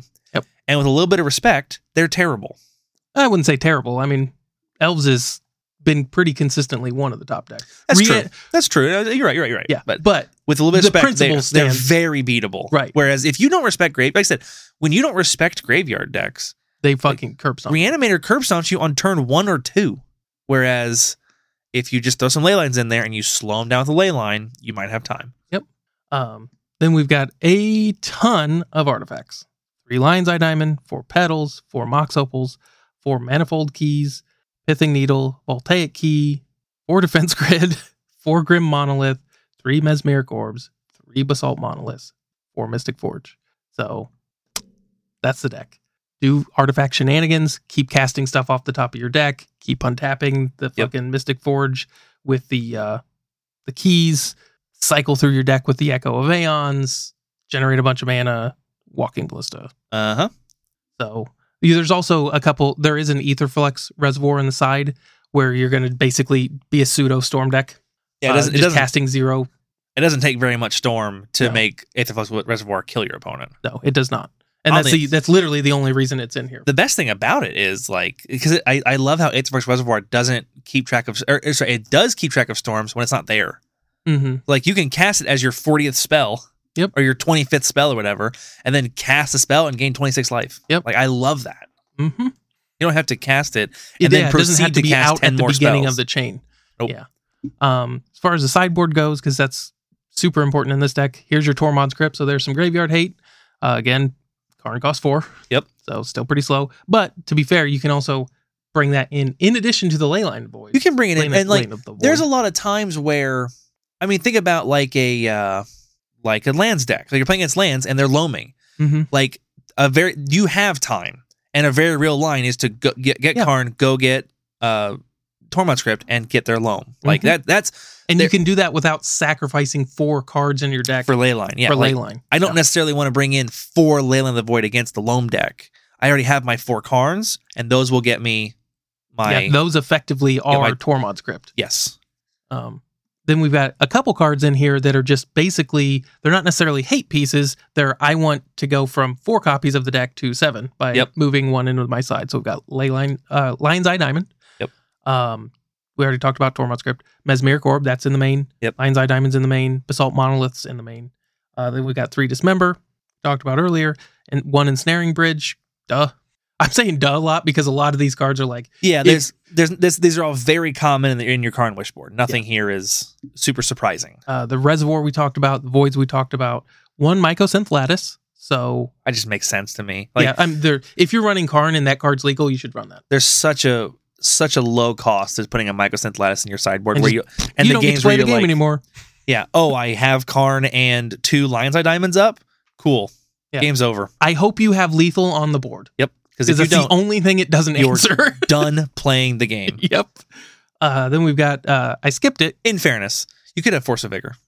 Yeah, like there are a But- couple. Yeah, few and far between yeah, it's pretty I just- fucking uncommon. before someone gets on the Reddit and goes, um, actually, I know Force of Vigor exists. Um, we've got Sky Sovereign cons- console flagship. So I don't think we've talked about this card much. I, it's probably come up a couple times. It sees a lot more play in Pioneer because Yeah. it's a pretty good vehicle to reanimate in Pioneer, but it um it does exist in Legacy. Yeah, every now and then. So it's five mana for a five colorless for a six five legendary artifact vehicle. It's got flying. Whenever it enters the battlefield or attacks, it deals three damage to target creature or planeswalker and opponent controls, and it's got crew of three. So that to me primarily seems like a searchable lightning bolt. Yep. With the occasional effect of I think it, I mean it's gonna hose creature decks. well the thing is you don't have a ton of ways to crew it. Like it's basically walking ballista. Well, you're right. Yeah. So like I didn't it's think about that. It's, pretty like in a lot of build like if you it's had literally a a, couple, five mana lightning bolt. right so if you had like a different Karn that could make some tokens then you could have some tokens to crew it You do Versa Saga. that's true That, Didn't ma- see- didn't that think about does that. help a- quite a Yep. bit. Um, Yep, yep, we yep, did overlook that briefly. Uh, so that becomes crewable, Yes. basically, other than the walking ballista. And I think the so- Sky Sovereign um, is a good card against creature decks, where when every turn you get oh, to if you can bolt get a it creature, online, it's fucking nuts. it's debilitating. I mean, not only are you bolting a creature, it's a fucking six five. It also Imagine if you're Murktide lightning bolted as Uh-huh. well. it also attacks for six, yeah, right. So like, in the air. yeah, I, every turn for the next three turns, I'm gonna kill your best, probably one of your best dudes, and punch you for six. or your planeswalker. Yeah, figure that out. Th- And that to me is even better in a lot of times than Yeah. killing a creature. Is I can attack you and your planeswalker at the same time. Like that's nuts. Like like we talked about how like Narset doesn't gain you four life anymore. Right. Like I'm attacking you for six and hitting your Narset for three and killing her. she's gone. So, guys got uh the console flagship, solid card. But yeah, that's deck. That's Mystic Forge in third and seventh place. Um, next we have what's listed as Demir artifacts, but it's basically eight cast. Uh, the only card. Have we talked much about Patchwork Automaton? I know we've t- brought it up. I, I'm pretty sure we've talked about it. Um, Okay. it's worth talking about. It's a it's a phenomenal card. I don't think it sees enough play. A two mana one one with Ward two, which very relevant. Ward two is a Ward two is the minimum to be significant. These cards that say Ward pay three life, that's nothing. Um, if the creature's good enough, it's gonna die. Ward one is close to nothing. Ward two and up is where it's like it's kind of painful to pay Well, three mana to sword something. I was gonna say the biggest thing to me is like if you put word one on it, that means it's almost always gonna trade a parity, and that's Yeah. fine. Sure, you're gonna swords this. I paid two, you paid two, Yep. we're even. If you put word two on it, all of a sudden you're gonna pay more than I paid Yep. to kill it, and I probably got some value out of it too. So I'm more than likely ahead, Yep. unless you did a board wipe or some shenanigans like meltdown. The other piece of relevant text on here is whenever you cast an artifact spell, put a plus one plus one counter on it. Yes. So it's a very good threat. Um, I'm really happy to it. It got thrown right into like modern affinity. Yep. Makes perfect sense there. Um, modern affinity still kind of top 32s every now and then. Um, it doesn't frequently top eight, so we don't talk about it a whole lot. yeah. But it was just found a home right in there. Fits the deck very well, in my opinion. Yeah, it's a very good card. It's a um I played against it a fair bit in standard when it was standard legal. Or actually it is standard legal, but there was a deck around it. And every time they hit the board, there was very much a fuck feeling of like this is gonna be hard to deal with. Mm-hmm. And like that's how I feel about these these ward and uh, Cat Bacania's a great example too, where like these ward creatures that are hard to remove and just grow to be obnoxiously large. I'm actually a huge fan of the mechanic ward. Um, I think it's a much better alternative to shit like Shroud or Hexproof. Yeah, it's- like and I'd it's- much rather. hexproof is obviously if I'm casting it, I want to have hexproof, but like it is such a poorly designed mechanic Yeah. where like It's all one sided. Like This- I love Shroud. this- Shroud's great. this game is all about interact. It's like Teferi. It's all about interaction, and then I get to cast a card that's just like, nope. Um, whereas like to me, Shroud goes there. There's disadvantages to Shroud. There's none. to- There are. I think there's significantly more advantages than disadvantages. Well, yeah. I but mean, there are- obviously, Disadvantages. but like it's at least symmetrical. Yes. So like you have to at least keep that in mind. Whereas Hexproof, you- at no point would you not want your creature to have Hexproof. Yeah, 100%. Like it's never a bad thing to put on a creature. Right. And Ward is the same thing, except it's also toned down where it's like, It puts some interplay on it. yeah, m- make some decisions here. Don't just remove all decisions. Yeah. Uh, I'm actually, I'm, they kind of have it already, but in the reverse. I'm curious if they're, they'll ever print spells that have Ward, and they may have already, and I just don't know. that I But where it's know like, of. this card costs four more to counter. Yeah. I Like, don't think they have. I think that it's kind of like a reverse mana leak. Yeah. I think that'd be in, in, as opposed to uncounterable. It would be a great way. And I actually, it would be kind of cool to see some spells in Legacy that were like four ish mana, but they cost two more to counter or something. Like where you can try and jam some more expensive spells. I'm looking for control decks. I play control, but you, you feel better committing to these heavier and more expensive, like a Mystic Confluence that costs two to counter. Well, the so the the fun thing with me is like that creates a little bit of a mini game from the person who's casting it. So it's like I know you have force of will. I can't just cast natural order into Yep. you having three or four cards in your hand, right? That's really dangerous. Odds are, 100%. especially if, you know if I haven't seen a force yet. Yeah. you probably have a force. Yep. If natural order reads can't be countered unless they pay one. Yeah. then I can wait for a window in which you tap out and then I can sneak it through. Yep. And it's still kind of le- it's not just like natural order, but it can't be countered. And I can just throw it in your face and be like, ha, ha, fuck you. I can Yeah, cast 'cause my that's- spell. Like that's probably a bad design. Yeah. It makes it so like and I don't mind I don't mind value stuff or answers being uncounterable for the most part. Um like situational ones. So like Void Rend is a good example Uh-huh. where it's like it costs three mana, it kills everything, can't be countered. But you're paying for it, costs three of three different colors. Yep. It costs Esper. Right. Something like natural order definitely shouldn't be uncounterable at its current mana cost. Yep. If you start getting up into the five and six mana range, at that point I'm like, I don't give a fuck if they Well, it's staple like, that. When's the last time you got mad about six mana Chandra? Right. The whatever, whichever one it is, but like six mana Chandra is uncounterable. Like no one gets mad about that. Right. You and paid it's- six for it, and and it's like- gonna resolve. And six mana Chandra kills your opponent every single time Mm-hmm. because it comes in and immediately does a plus one that gives them the emblem that they lose a life every turn. Mm-hmm. Like that, like this game will end. I, I almost promise there are some decks that can gain infinite life, but like that's a six mana uncounterable spell that I don't care if you void rend it as soon as you can. The game will end soon. yeah, it's it. It's got something bl- on you. You bleed now. Um, So I, that would be a really cool design space to see them interact with. It's a, as long as it's relatively balanced. Um, you got to put that caveat on everything nowadays. What we're- with wizards. what Matt and I are kind of dancing around is this idea that we play Pioneer now, and just I love the idea that sometimes there's just not free interaction.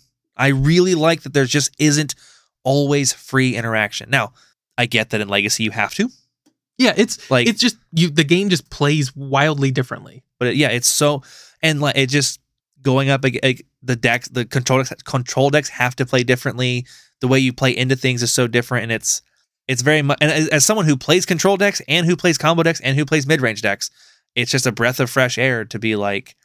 There's a little there's there's less bullshit of like oh does he have force of will force negation force of vigor subtlety solitude whatever All of them. yeah, and I get you ca- like you don't get rid of force of will, obviously, or force negation, but to get some stuff where like if I can push the game long, I can cast a six mana spell or a five mana spell that does a really powerful thing and is harder for you to counter.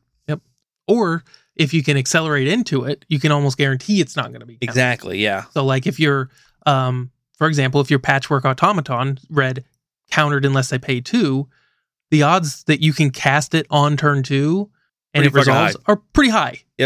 They have to have force of will and left two mana up. Yeah, Like- and it actually gets worse as the game goes on. But again, it doesn't ever become irrelevant because you can wait for them. You get you get a window. It Yeah. creates a mini game in which You you're have- looking for a window. Yep. You get to play days. You get to play the days the days game. Anywho, uh, it doesn't look like there's anything. There's nothing new that I see in the sideboard. Uh, we've talked about that deck quite a bit. Um, I should mention this deck, this version of it is running. Uh, what was it? Uh, two hole breacher, which is a little unusual because I don't see unless I'm just missing it. I don't see a wheel, so they're just running hole breacher because hole breacher's awesome, which It does I don't deny. it does synergize with Kappa Cannoneer really well in that you have artifacts ET. It, it synergizes with uh, Kappa Cannoneer and Yeah. Thought Monitor really well, where you have artifacts ETBing or or having or paying for affinity. But yeah, there's no wheel. There's no wheel abuse. It's Well, just yeah, the reason I bring that up is the original deck. That's what this deck did. Yeah, it they was had- eight cast, they would run one to three usually Aeon of Echoes, right? Or and they'd Echo of have like Aeons lion because that was the only uh, um, reserve list card in the deck was Lion's Eye Diamond. for they'd the have that Aeon. Hole Breacher and Echo. Yep. And This is just Hole Breacher as a hate piece. yeah, just Hole Breacher is a hate piece, so that is notable. Next up, we've got some four color deck. Let's see what the hell this is. Hey, it's more meat pie. Hey, look at they just cut the uh, the Leovold. so uh, let's see, go through here real quick. This is quite a bit different. This is ac- actually looking at this again. This isn't meat pie. This is four color control. Um, Jeez, Matt, you suck at labeling decks. I do. Well, it would help if you know this did it for me. But I saw the it's, it's, eighty-five percent of the cards are the same. yeah, it's just missing. Basically, you cut the mana dorks, which are horrible in a control deck, and the Green Sun package and the green sun package and you get some more Yep. stuff so you get like m- The Or removal's the Minskin Dude. same. The brainstorm ponders is force of will. That's all the same. Yeah. Um, but yeah, you do have the control package or the long game win package of like Uro, Staff of the Storyteller, um, Fable the Mirror Breaker, which didn't drop in price at all after being banned in standard. yeah well nobody plays standard especially in paper Yeah. people are playing paper I mean, it's- or people are playing standard, they're probably playing it on. I say it's Arena. definitely not driving prices. That's for sure. Well, and especially like I can see it how see how it would drive prices on cards that don't see play in any other format. Yeah. But Fable the Mirror Breaker is The problem is they don't make cards like that in standard anymore. Any card that's worth playing in standard, it sees play in legacy and modern. yeah the uh, but Fable in particular sees play in uh s- pretty solid play in all formats. Yep. that it's legal. Um, let's see, got thirty one lands. Doesn't look like there's anything that's really notable there. One Caracas, the rest just produce mana. Um, sideboard, blast, carpet of flowers, hydroblast, meltdown, pyroblast, red elemental blast. Again, just the most efficient answers Yep, just your uh, control deck. surgical force of negation and one terminus. And t- I should say I did overlook this: two terminus in the main and one in the side. I saw that. Yep. So terminus terminus isn't dead. Making a comeback. Really is. I'm really happy to see that. I love Terminus. Um, I got my four. So they're a dollar a piece. yeah, I was but gonna say, woo, big spender. every every every month having four force of wills becomes less impressive. Those are going down. Well, they just I waited for them to reprint Force of Will, and then I bought them, and then they proceeded to reprint Force of Will every Over and year over and over. after that. yeah, I waited five years for a Force of Will reprint, and then they reprinted it four years in a row. yep, sounds about right. Um, Which is funny. I might eventually sell my Force of Wills to buy back into Reanimator. I might just go full circle. oh, that would be funny. Uh, next up, we've got White Red Initiative. Um, so we've got This is what I like seeing for initiative. yeah, I we've like got seeing, the Peacekeeper, um, the a full Archon. Eight three mana hate pieces, Peacekeeper and Amari and Archon, and then a full eight initiative cards. Yep, this is like dedicated initiative. Yep. Um, and then what one uh four eight eight petals or whatever eight petals basically and then the full eight uh soul lands like i, I love mean, if realistically, there's actually 12 petals if you include Chrome Mox, because you've got Simeon Spirit Guide, Lotus Petal, and Oh, Chrome yep. Mox. yeah I, I- I wasn't i wasn't thinking about uh Simeon spirit guide yeah you got 12 mana bumps Yep. and then you have eight soul lands and you have technically you actually have uh you actually have 12 amazing turn one plays on three mana because you have fable the mirror breaker as well Mhm. like Yep. uh, it's a phenomenal turn one play So the f- bad thing as far as discussion goes is there's not really a whole lot else to we say. just listed the whole deck the whole deck. It's a whole bunch of four ofs, Yep. and we've talked about all of them. There are four like, ad solitudes nauseam. for removal, which is relevant. Um, sideboard, swords, to plowshares, containment priest, blood moon. Again, blood moon. Right back to that three mana turn one. I win button. Yep. Uh, fairy, Lorna of the Third Path, and Magus of the Moon. So more turn one I win buttons. Yep.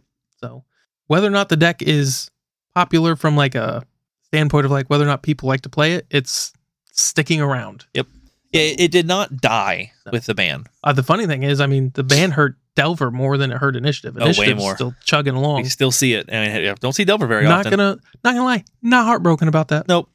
it can it can spend a few months on the back burner. and it still sees play so like it's not like you can't play delver Yep.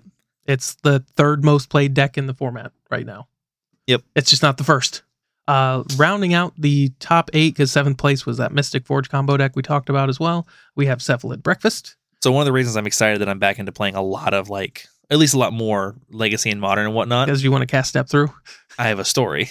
I could have stories where I was playing Reanimator against Cephalid Breakfast. And uh, in games two and three, a lot of times you bring in, like, a, a common strategy would bring in, like, uh, oh, what's that black, black shadow guy? i know who you're sh- the i know exactly who you're talking about but i can't He's a think of his 3 2 shadow. creature. yeah who and, affects uh, their like when it Dothy goes to the- Voidwalker. Yeah. Yes. And so like sometimes the strategy is like what I'll do is I'll bring I'll take the entire reanimator package out and I'll bring in show and tell and like Dothy's and shit because against reanimator a lot of decks will side their removal out because it's too late anyway. And I mean resolving a Dothy or two for black black wins the game. Mhm. I'm just going to attack you for three or six each turn. I was playing against Cephalid Breakfast, where Dothy's phenomenal anyway. And like I cast it on like turn two or three or whatever. And then like turn four or five, I cast Thoughtseize. And he had his uh he had Thassa's Oracle in his hand. And I was like, wait a minute, don't these decks only run only run one Thassa's Oracle? Yeah, they do. So I took it. They got exiled and now it's you lose and now it's gone for and there was just this like it paused he had priority for like 30 seconds and then concedes and then disconnected because he wait realized a second i just discarded his thassa's oracle and it's gone forever now Yep. So you can't win. And it was just the best feeling ever to be like, wait a minute, don't these decks only run one Thassa's Oracle? That's unfortunate for you, bud. Into exile. That's gone forever. Good luck winning Uh. with Narcomoebas. right. Not gonna cut it. oh, that was awesome. I felt so good. I'm sorry. Talk about Cephalid Breakfast now. Yeah, sure. Um, Oh, look, it's Solid Snake. What? The, it's Solid Snake oh, gotcha. 408. nice. Um, whether or not you end up playing Metal Gear, I don't know. Oh, I'll play it. Don't I'll- get me. I mean, I'll- you can change if you want, but that game fucking sucks. That is the most incorrect statement you've probably made in like a year. I know. I do not. I well, the first level or so. I'm was we had that Well, 15 yeah. hour rule on purpose. Well, I know, but just have to not counter enjoyed it. your point, so I walk into Central Yar- Yarnum and I get killed by the first guy, and I go, "God, this game sucks." Yep. Like It's a Wrong. little different. Imagine if you went through the first area of Central Yarnum about nine times and then hand it to me so I could kill the first dude. Well, one that nine times probably totaled about twenty minutes. Yeah. The the re, the the, It's the, the, uh, it is quick. the so this is one of the things I would argue about with you is the expectation that only the Souls games need an opportunity to learn how to play, or Well, you're Oh, yeah. gonna pick up on them. I'd Is say not some- true. I'm happy to give it the 15 hours or so uh, enough time to learn how to play it. Like, but like it happened in the not the first area. The first area wasn't too bad, but it happened in the second area where I got fucking curb stomped by that area, and then it happened in the next area where I also kept getting curb stomped by that area. You gotta know what you're doing. Yep. And like I said, how many times did I say these Dark Souls? I mean, Metal Gear Solid's actually a really easy game, but like they're not the they're not the hardest games in the world. No, they're not. It's just you got to actually play the game. And to be fair, part of it is you just you have it's a Metal Gear game and love it or hate it, you have to pay attention to the story. Like they are first and foremost, like the gameplay I really like. And I know you don't love stealth games and that's going to be problematic for you. Yeah. But like this they are story driven games. Ugh. Yeah, And that's what Hideo Kojima is all about. And like to me, one of um one of the things that I actually agree with you on is modern games kind of go fucking crazy with it. So like Metal Gear Solid 2, like there's cutscenes that are like 10 or 15 minutes. yeah, that's long. too much. That's not the that's- case in Metal Gear Solid. There are some like s- but like So this, we're talking. We're, we're becoming the gaming podcast now. But when I was playing that gun game for Sao, there was Mhm. a situation where there was three loading screens that bisected cutscenes. nice. Yeah. It was all just it wasn't cutscene, it was dialogue. It was all Mhm. it was just a scene. It was a loading screen dialogue, loading screen dialogue in a different area, loading screen dialogue. Yeah. and I was like, dude, what are we loading? What's loading? the the big thing with the metal gears is like you're not going to know where you're supposed to go if you don't listen to like that's what the codec is for when it's like press start Yeah. like you've got basically your command that's going hey this is your mission Yeah. and then you update them you know snake updates them like hey this is what happened okay well now you need to go do this Gotcha. like if you don't pay attention to that you're going to be completely lost fun story so there's a point in the game where you had to contact another character using that codec and that codec's just a radio Yep. and it just has a dial and you can just go through and just enter the things you just scroll through it um they don't tell you what her number is Uh huh. what they do because like the game's full of Easter eggs. Yeah. they go, they literally tell you her numbers on the back of the uh, the game package. Oh, I rented it. so you didn't have it. I didn't have it, So you can't. so I had to go. Was this it? Next, nope. You had Next, to brute force it. one one at a time. Boy, the internet is a wonderful thing. yep, Uh, this was pre-internet. Uh-huh. And then if you if we walked right into my game room, you'd flip over that thing, and down at the bottom right hand corner is a screenshot of a dialogue between Snake and Meryl. Yep. And it's got her. or one hundred seven point three five or whatever. Yep, that's all you need. That's awesome. I rented it. yep. Thanks, game. So this is what I would say to you. If it takes you realistically more than 15 hours to beat the game, something's gone wrong. Yeah. Uh, I beat it in like 20 my first time through as a middle school kid. Yeah, with having no gaming With knowledge. having, I mean, I had gaming knowledge, but no knowledge of that particular game. gotcha. Never played them before. Didn't know what the fuck it was. I saw a commercial for it. Uh, Actually, I played the demo. Saw some commercials. Played the Pizza Hut demo, if I remember correctly, Gotcha. and then rented the game when I was at like uh, my aunt's for the summer. even though the game's trash. Worst game ever made. Oh yeah, clearly. As they make Metal Gear Solid 19, whatever. Yeah, it's just you know, And they're and it's still Kojima comes out and with a game and everyone loses their fucking Yeah. mind. not only not only is it Metal Gear Solid 19, it's also one of the best selling games of the year. Like Yeah. clearly one of the worst games ever made. but it's the big thing is like you would probably s- s- fall right into Metal Gear Solid Five. I know you played it, but like you know, It was a give it fun an game, yeah. hour It was and a fun like game. the the controls and everything because it's just more modern controls. That one, it was one of those. It didn't hook me, but it was a fine game. Yeah. like I, it came with like my graphics card, so I played a bit of it, and it was a it was a fine Yeah. game. the the controls are going to be your biggest hurdle with Metal Gear Solid and just the Yeah. rules of the game. Yeah. But I will say it is easier to just go through and kill everyone. If you can get just master stealth kills, you just kill everyone and that's the game on easy mode. Um but it, yeah, it's back to magic. It's cephalid breakfast breakfast. Yeah, there's not a whole lot crazy and going on this here. doesn't look like it's changed anything big. They've they're always tweaking numbers in these and I don't want to sound dismissive of that. yeah, that's like we got, and I, I got to have a whole primer. there is a on- Cauldra complete. maybe that's a thing because it does have a Stoneforge package. Or it always, it always had the Stoneforge Yeah. package, but yeah, now we're having a Cauldron complete. I don't remember if it was in there normally. It might have been, and I just missed it. Yep. but That's uh, okay. We'll do like uh, Doomsday, and we'll just talk about how it's a boring list for six months, and someone will be like, "You guys know that you've talked about some of the most innovative decks that Cephalid Breakfast has seen in it, like five years, and dismissed it." It's like, well, Cool. sorry, my bad. uh, Yep. So that's our top eight. A lot of combo, basically combo and control. Is that what we got going Yep. on with the one thing that even Do you Kinda count comes initiative close as to- combo? I That's aggro to me. yeah to me it's closer to aggro. Yep. Um, It's like- it's I would say that's aggro, and I would say uh, I'd say Thoughtcast is aggro. Yeah. Thoughtcast So, is I'm- but like but I'm saying, it's like, well, that's two aggro decks in the top eight. That's They- twenty five percent. they kind of ride that line though, especially eight cast. Eight cast is like to me, I kind of look at it as like if one hate piece couldn't lock your game down, you're probably not an aggro deck. Probably. Like a stony silence, a resolve stony silence, and eight cast is in a lot of fucking trouble. True. Like, Do you think Elves is a aggro deck? I think it's first and foremost a combo deck. Things you, you consider it first Yeah. force combo because Mhm. I would say like um and it's a little different, but like Plague Engineer. Yep. Is it Pla- kind of it kind of locks you down pretty hard? The big one to me would be something like uh or how about like uh, Narset. Like you Yep. ca- Narset, Containment Priest, like where there's like my plan A is shut down by one card. Yeah. Whereas like an aggro deck, when I think aggro, I think zoo. Like that's the the first deck that pops into my head, the first archetype. uh-huh. where like I'm gonna play creatures, I'm I- going to somewhat pay for their mana, and I'm going to win through combat. So what about something like Ensnaring Bridge? that's why I said almost. Yeah. Like Because there's def- it's, a- it's it's magic. There's there's um, a card actually yeah, correct. That's basically what you did. Well, there is this one card that like there's you know there's let there's five cards that say you can't attack, but that doesn't mean it's not an, a, an Uh-huh. aggro deck. But there's like if we go yeah you can't cheat something in Yeah. or your graveyard's gone, whereas like initiative. Yeah, I mean it's kind of cheating on mana a little bit, but it's casting dudes and it's winning through combat yeah and it's like it it's gets huge value. Like clearly the cards Uh-huh. are like very strong and much better than a zoo deck could ever hope to be. I would definitely say that I think White Red ag- or the uh, Initiative is more aggro than um Eight Cast.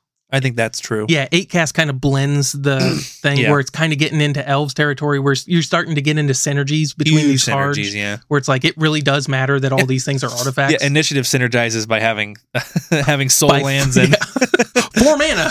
by Done. having fourth mana. Yeah. oh Uh, shit. Anywho, so we'll go over the metagame summary. Like I said, other with 34%, 11 of the top 32. Uh, we'll Half of those did though have. Yes, half of those had a su- seasoned dungeoneer Yep. or a Caves of Chaos adventurer. And like I said, there's probably there might even be a little uh slight difference in that as well because like True. not all of them, not all the seasoned dungeoneer decks run chaos, and not Yep. all the chaos run seasoned dungeoneer. Uh, S- Something in my opinion worth noticeable in or note or noting, noting in the top 32, we do have at least one teamer cascade. there's there's been like that card's that, card- that deck's so cool that exists. yeah there like since the ban there has been a ton of ton more room of like those tier three decks Yep. are just kind of they're good enough now The decks that just get fucking bodied by Days and Wasteland, Yeah. and it's like, oh hey, look, you guys can play Dude, fucking Maverick in 12th. yeah i know i was gonna bring that up as well we've death shadows back and we talk we've this is one of the things i don't get tired of mentioning since the ban there's been all kinds of diversity Yep. in the deck lists. You're So, allowed to like, play kind of whatever you want right now in Legacy. Except oddly enough, elves just doesn't seem to be doing it. Well, didn't elves really prey on Delver? That was part of it. It was, and so there's, elves was probably a little elevated because it has a good Delver matchup. yeah, but uh, yeah, it's Hell, it probably had a decent matchup against Initiative. You can just throw dudes in front of them. not wrong, but it is that is a hard tax, like losing a dude every turn. But it That's does true, buy you that's a true. little time. That's true. Um, yeah, it's so just obviously all these sites are slightly different. Elves isn't even currently listed in their top 15 most played decks as the legacy metagame. Like Suck it, motherfucker. Reanimator sitting at 10.5% of the meta. yeah, reanimators are ridiculous. When a combo deck is 10% of the meta, that's a lot. Yep. But uh, there, to be fair, there's only so much graveyard hate you can dedicate That's to true. a deck. But like, start packing those ley lines. Yeah. And like, Start there. Start make it so I can't go turn 1.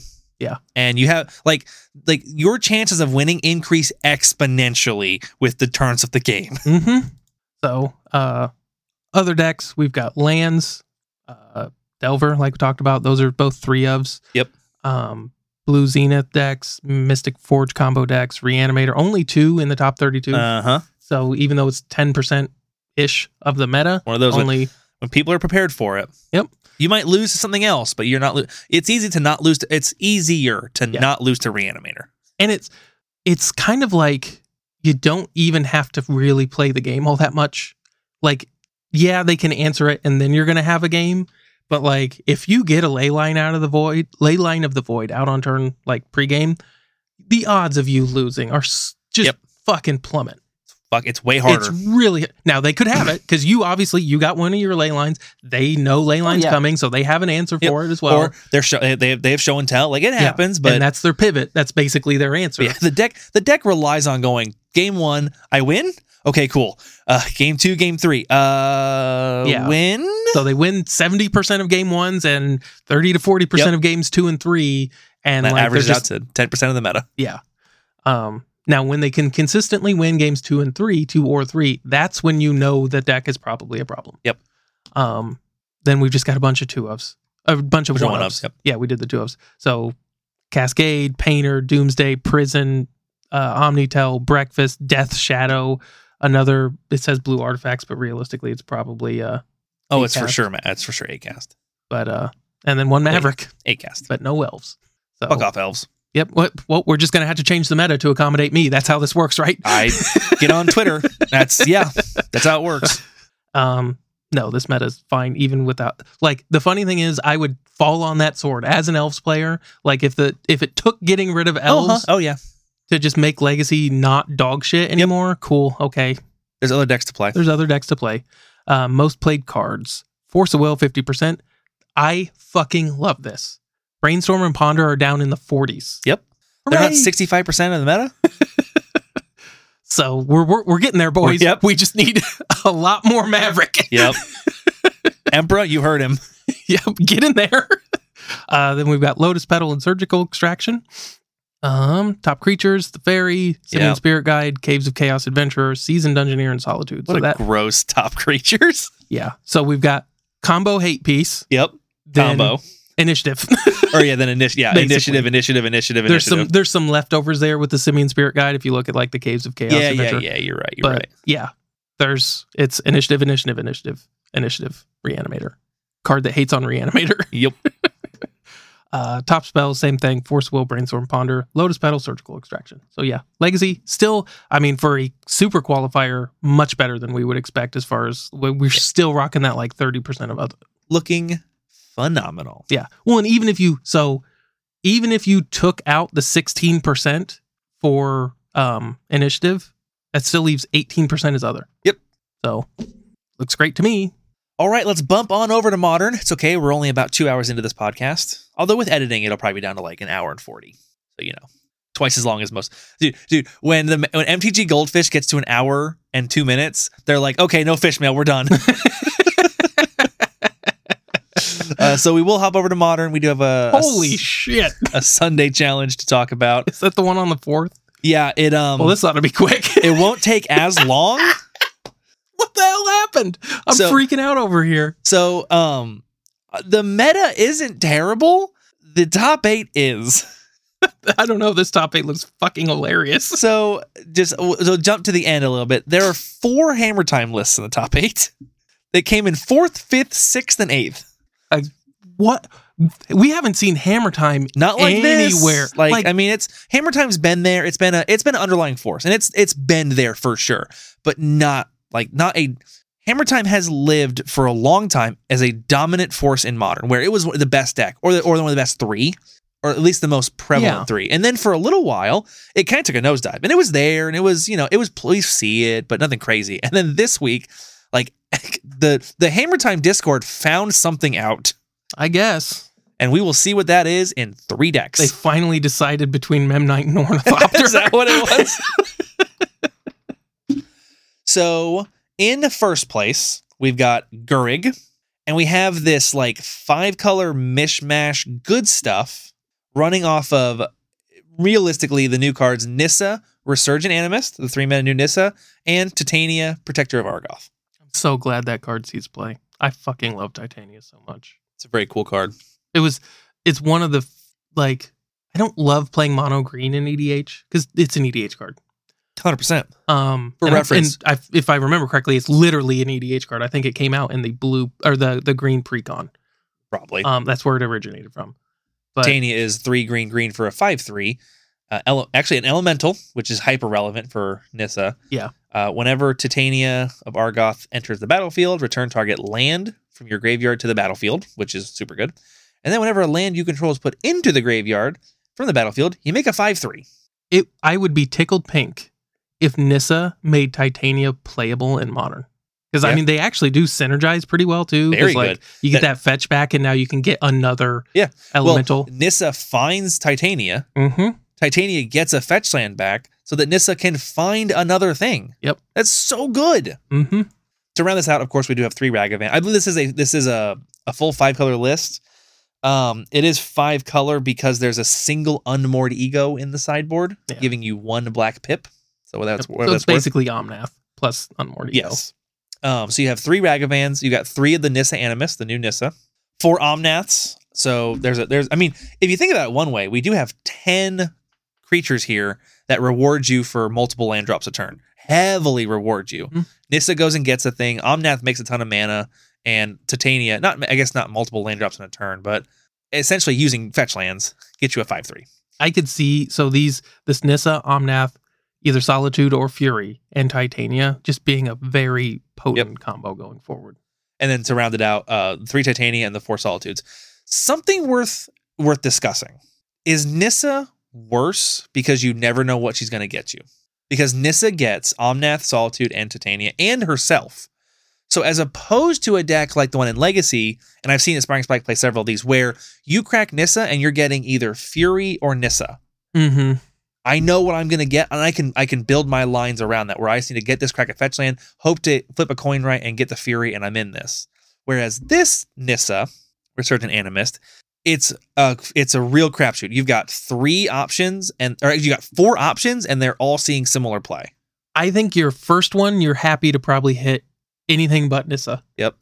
And then once you have like, for example, say you go Nissa and then you hit a solitude, you're probably still happy to hit anything but Nissa. Because another solitude, sure, I'll take Yep. another solitude. It worst case scenario pitches to itself. Yeah. Uh and then you still got the two legendaries. I think when you're gonna what you're gonna run into every now and then is you Nissa into Omnath, into Omnath, Uh huh. and then or Titania into Tit where you're just now the you play the, there's a lose a play card. pattern worth discussing again in modern where and I saw this happen with Spike Spike a lot where Nissa found Nissa quite often because he would run decks where it was like it was li- like Nissa and Solitude or Mhm. Nissa and Fury or Nissa Solitude and Fury but Nissa found Nissa a lot uh, but Nissa is a lightning rod Yeah. and so it's not horrible. it's not as bad to find your second Nissa because it happens quite often where like cast Nissa do the fetch land thing you draw a Nissa they untap They kill it. terminate immediately kill it and you go cool my turn Nissa. Nissa Fetchland. Like, Yeah. it's definitely not the worst thing in the world. But I was just curious how you felt about the lack of consistency, where Well, you're that's- always getting a decent card. These are all Mhm. good cards, but you don't have the consistency of going. Well, I'm going to hit Leovold or uh, Fury or what or whatever. You know, Yeah. like that's like I said, that's we talked about it in Legacy. I think that's probably the ceiling is when you can basically guarantee and get the perfect card. Like we've Yeah. Like if we're talking about like in a vacuum What's I mean? where That, Nis is at her best is when Yeah. she's getting like I she resolves, I use a fetch, I get this thing and I'm gonna It's crush you. like it's Cascade. Like Right. Cascade is the ceiling of Cascade is every time I cast it, I get eight power on the board. Right. That's like Nissa has that ceiling. I think her middle would suck 10 years ago, but can you imagine just being like, yeah, I played a fetch land Oh, and I I see what drew an you're Omnath? Like Like, not okay. You saying the uh, the elementals it would get ten years ago? I was like, why, why would this be bad ten years ago? Yeah, because because you couldn't get- you because you because you couldn't can't find get Omnath's Solitude. yeah because you couldn't find any of those cards. I Like, see what you're all saying. three of those, like like you said, there's there's merit to getting a second Nissa. Yep. And even if, like, for example, if you play one, you get a second Nissa and they kill it, well, then you play another one. Let's just, you know, RNG here. You got another Nissa. They're probably going to kill that Nissa Yeah. again, too. Definitely a lightning rod. So like you don't you don't want you're not like oh man I hope I get another Nissa, but you're probably not you're terribly not upset. heartbroken. And it is a free card for Uh, playing a fetch land. yeah, when your fetch land it draws a relevant card, draws a So- good card, This is a discussion we talk about all the time. The floor, the floor in this deck is pretty high. pretty high. It gets the Yeah. card that is all really good and has a target on Yep. its back. The ceiling is, I mean, in a perfect world, it gets you luck into exactly what you need at Yeah. the right moment. The middle is you'd get some of the best cards Yeah. legal in the I mean, set. like Titania is the probably format? one of your better top decks in a top deck war. Yep. Like Titania's probably one- or I'm sorry, Really not Titania, good. I'm sorry, not Titania. I mean Omnath? Nissa is Or- probably yeah, Nissa is probably one of your best top decks. We're like we're both just top decking and like I top deck Nissa and it's like wow the number of good top decks in my deck just fucking skyrocketed Mhm. because one obviously like Omnath's a good top deck, Titania's a good top deck, Ren Six is a good top deck. and those still are there. Yep, and all of my fetch lands are now phenomenal top decks. Yeah. So like, like it's a, a late game or when the game like it is one of the best cards you can draw. Obviously, it's great in the mid game too, where you just go like, I have a Lotus Cobra on top of I'm drawing a card for my fetch lands. Like, answer me at parity, I dare you. We'll see who wins this race. Mhm. Well, and that's what these decks are designed to do. Is like This five star good, five card good stuff. yeah, where it's just like so many of my cards just generate insane value that going one for one just doesn't work. Yep. Like you can either go 100%. underneath me and try to kill me before I get online, go way over top, Yep. and play something like Tron wacky, or play control. Archon of Cruelty, some Yeah, and like Dawn of whatever, Creativity. where you're just like, I don't care if you got an extra card this turn, you're gonna like be Yeah. dead in three turns. You're fucked. if you try to meet this deck in the middle, Yeah. you're probably not gonna win. Probably not. The rest of the deck we should talk about. So for Ren and Six, obviously, I mean Ren and Six pairs phenomenally with almost every single card in this deck, like or every single creature, with Titania, with Omnath, with Nissa. Phenomenal synergy there, and Ren and Six is just amazing. Like the number of times I see players playing Modern and like they mulligan to five, but then cast a Ren and Six and just get to get all like. I like unmulligan thememselves because Yep. they just draw. They have a land every turn now. They Mhm. never miss out on lands. They keep two lands in Ren and they're perfect. and every time they fetch, and I know this is a bit of a touchy subject with some magic players. Every time you fetch, that is one less land you're going to draw. It Yes. does when you like Oh, thinning doing is real. one. Thinning is real. right, but doing one, people are like, yeah, whatever. Yep. If you can do that five Every times, and single not turn. only are you guaranteeing your perfect manner, you're hitting every land drop, but when it matters, you're like several percentage points higher Yep. to draw good cards. And that's On the numbers, that matters. and in- in this deck it's not as relevant for sure but and it, that's completely ignoring the number of times when extra cards in your hands are a relevant resource Mhm. anytime you're playing against any type of thought seize effect or uh, discard effect or whenever you can cash those cards into your you, you just have seven cards in your hand and like three of them are lands because you've drawn them and that kind of sucks but you have these extra cards in your hand that this deck's a bad example but can be used for resources i mean uh, or, or here's a great example i just noticed like the triumphs you can draw the triumphs and just have those dedicated cyclers now you don't have to worry about fetching or uh, about cat like, well i need my land drop this turn no you just drew a cycler Yep. you had your land up you're fine And well, and again, we're talking about grinding. So you go, okay, I'm going to cycle my land. Now I'm Yeah. going to return it to my hand, and I just have this perpetual whenever I want. Uh, i, I Whenever draw I, have two cards nothing, a turn right? Whenever I have nothing better to do, I just pay three and draw a fucking card. Like if we if I just draw two cards a turn and you don't, again, game's over soon. Yeah. Uh, lightning bolt, prismatic ending, spell pierce, expressive iteration. Interesting little di- division here. Like three lightning bolt, four prismatic ending, and then three pierce, three expressive iteration. Yeah, it's it is really Definitely- weird to me. Definitely trimming from that spell suite to get more creatures in. Like, Yeah. I, I, kind of look at that as like you bought the three Titania by taking out a bolt, a pierce, and an iteration. well, and again, a ragavan. Like we've taken out some of the best card. We've n- trimmed on some of the best cards Yeah. to get some of these. to get Nissa and Titania in the board. yeah, because like, I mean, you got to be pretty committed to a game plan to cut a ragavan. Yep. Especially when your ragavan directly feeds into a turn two Nissa. Yes, it does. Like, oh, like That's real. you'd think you'd find something else to cut, but Well, if I like, was gonna what find, else do you cut? and I'm not well I'm not and I'm I certainly don't want to be like oh this guy made a bad decision he won but like it also is shocking to me okay let's just for argument's sake I don't want to cut Ragavan you know what I will cut expressive iteration what Yeah. but expressive iteration to that kind of makes sense to me because you're gonna be you're gonna get a lot of value out of the top end of your creatures yeah. like you're not You gonna don't be need to leaning- recoup card advantage. Right. You've like got it you. elsewhere. Yeah. Whereas like, well, a perfect example would be like Murktide, like blue red Murktide in modern doesn't have a shit ton of ways to generate just raw cards. Probably zero. Like Right. I mean, it's all like it's all considers and and Mm. and uh, DRC triggers. Like Mhm. there's no like there. You're never going up on cards. Yeah, like, pretty unle- rarely. Unless you're casting expressive. um whereas this deck gets all kinds of fucking value. Yep. So And then wrapping it up for spells, you do have four Leyline Binding because it's a phenomenal card. You have the triomes to, or you have the tri, yeah, you have the two triomes to enable it with the fetch lands that turn it on. For sideboard, Beseju, Chalice, Internet Explosives, bunch of one ofs, just some silver bullets. Uh, ephemerate, obviously ephemerate's pretty good in this deck. Your creatures are worth protecting. Uh, and you do we're have some, flickering. you do have some pretty strong ETBs here. Like Mhm. Nissa doesn't ETB, but the the rest of them do in a very strong way. Uh, Hallowed Moonlight, Endurance. Obviously, we have to do some Graveyard Hate. Uh, Teferi, Unmoored Ego, Wear and Tear, and Obsidian Charmaw. So oddly enough, odd enough to see a little bit of real respect for Tron. Usually, you don't see uh, you don't see as much dedicated respect for Tron these days because no one plays Tron. hmm Well, it's one of the few decks that can go over this. That's true. That's a good point. Yeah, we're talking about going o- what like what goes over this. I don't know. Ugin. Yeah. Ugin does a pretty good fucking job. If you're looking to Minus four, bitch. yep, like or minus five. If we're gonna race each other on who can get the most card advantage, I'm gonna cast one spell and five for one you. Right. By all means, do your thing. Cast your Omnath. Cast your Nissa. Cast a make five five threes. My turn. Cool. Minus five. Let's start over. Yep. Second place. Right. We're a third of the way through this top eight. yeah, we are. We do have Yawgmoth combo by Zerk. Uh, the most relevant thing I find to talk about these decks. I'll, I'll go through it, but at a glance, uh, we do have one Hapatra and no Garolf's Messengers. So this deck is I, dude. I every time I see it, I maintain one Blood Artist feels wrong. We're winning with one. And I, I should I should put the caveat. This deck does win in the red zone really well. Like this deck does just aggro your opponent out really well. But we are winning in the red zone, or we're winning in the combo with Blood Artist, and that's it. But everything else in the deck and the creatures looks pretty standard. Four Grists, uh, four Quarter Calling, three Eldritch Evolution. That all looks very stock.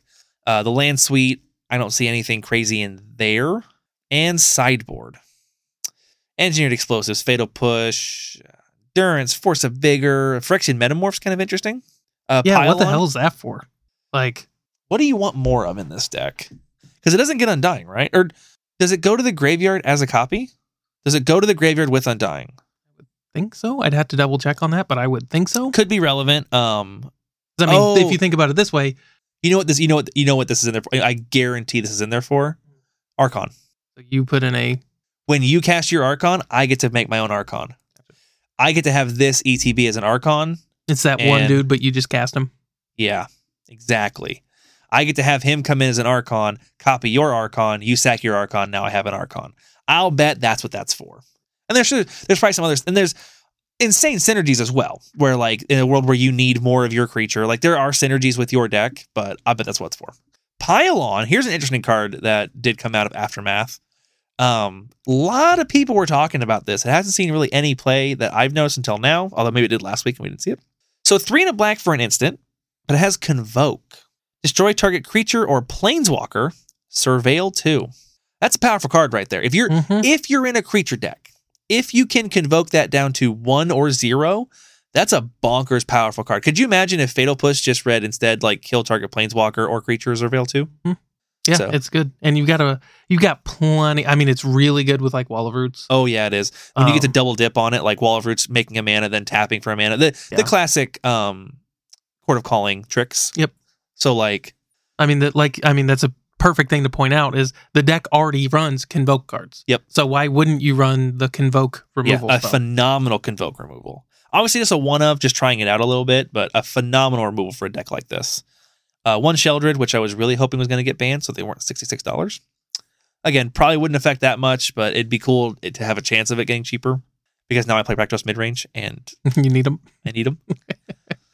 um, and a crime punishment. So Merktide region. Let's out of curiosity, let's take a peek here. What card advantage do we have? I think it's literally Archmage's Charm. We- we- Just to back up what you were saying, Yep. we're like you have expressive iteration and Archmage's Charm, and other than that, you are not drawing any. You're not going up on yeah, uh, cards. pos- you're not. You draw plenty of cards. Like Ledger Shred this has four Ledger Shredder. Ledger Shredder can draw you cards.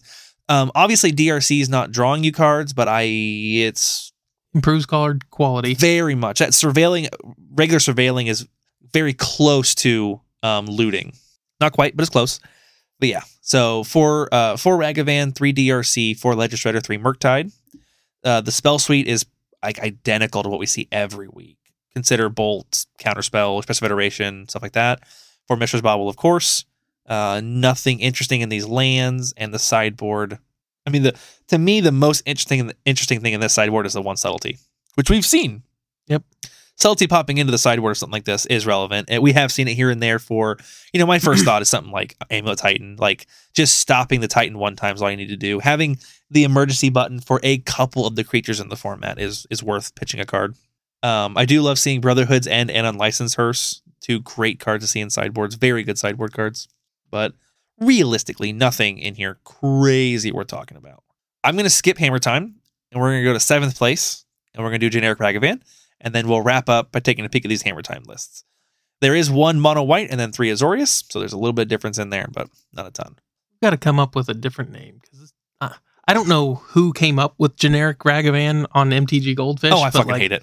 It's the dumbest fucking name for like Sure is half the fucking metas like, generic Ragavan. is yeah, Ragavan. could you Like, imagine if we called something like literally, Ragavan's in forty seven percent of decks. generic Delver? right. So like something, even if we're just gonna be basic bitch about it, like Or- fair breach. How about how about generic Brainstorm?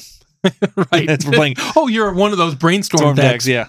Generic brainstorm. Yeah. Um so yeah, three underworld breach to pair with your uh your four DRC, your four Ragavan, your four Ledger Shredder. Ledger Shredder, probably the most interesting pickup for this deck. I don't think we were used to seeing Ledger Shredder in here, but it does make perfect sense when you're wanting to fuel those underworld breaches. Like every single card matters and ledger shredding letting you churn through the deck to find the things you need and stock that graveyard with stuff to underworld breach for is pretty sweet you do have two of the to three fairy uh, n- oh i forgot to mention you do have also gigantha as your companion Yep.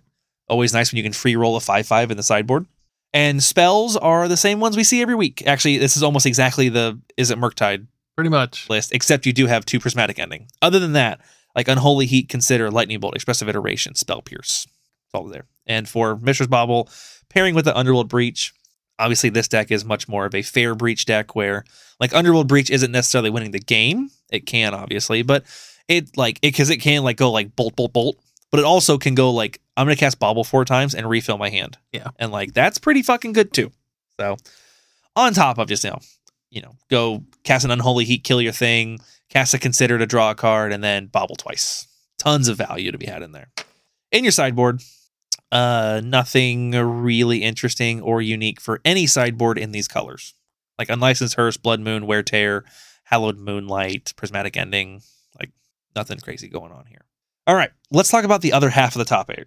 I'll start with fourth place because it was the highest ranking one and it is the most unique by being mono white. This is Crusher Bolt BG's list. So the biggest thing we lose being mono white. No Lavinia, no Spell Pierce, uh, no Reality Chip, none of that stuff. Straight mono white, we get things like set. and that does give us room for the seven Memnites.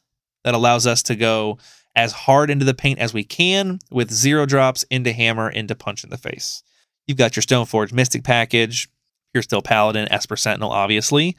Uh, your protection spells in this list are going to be Steel Shaper's Gifts, there's obviously a little bit of flex in there, whether you're running blacksmith skill, steel shaper's gifts.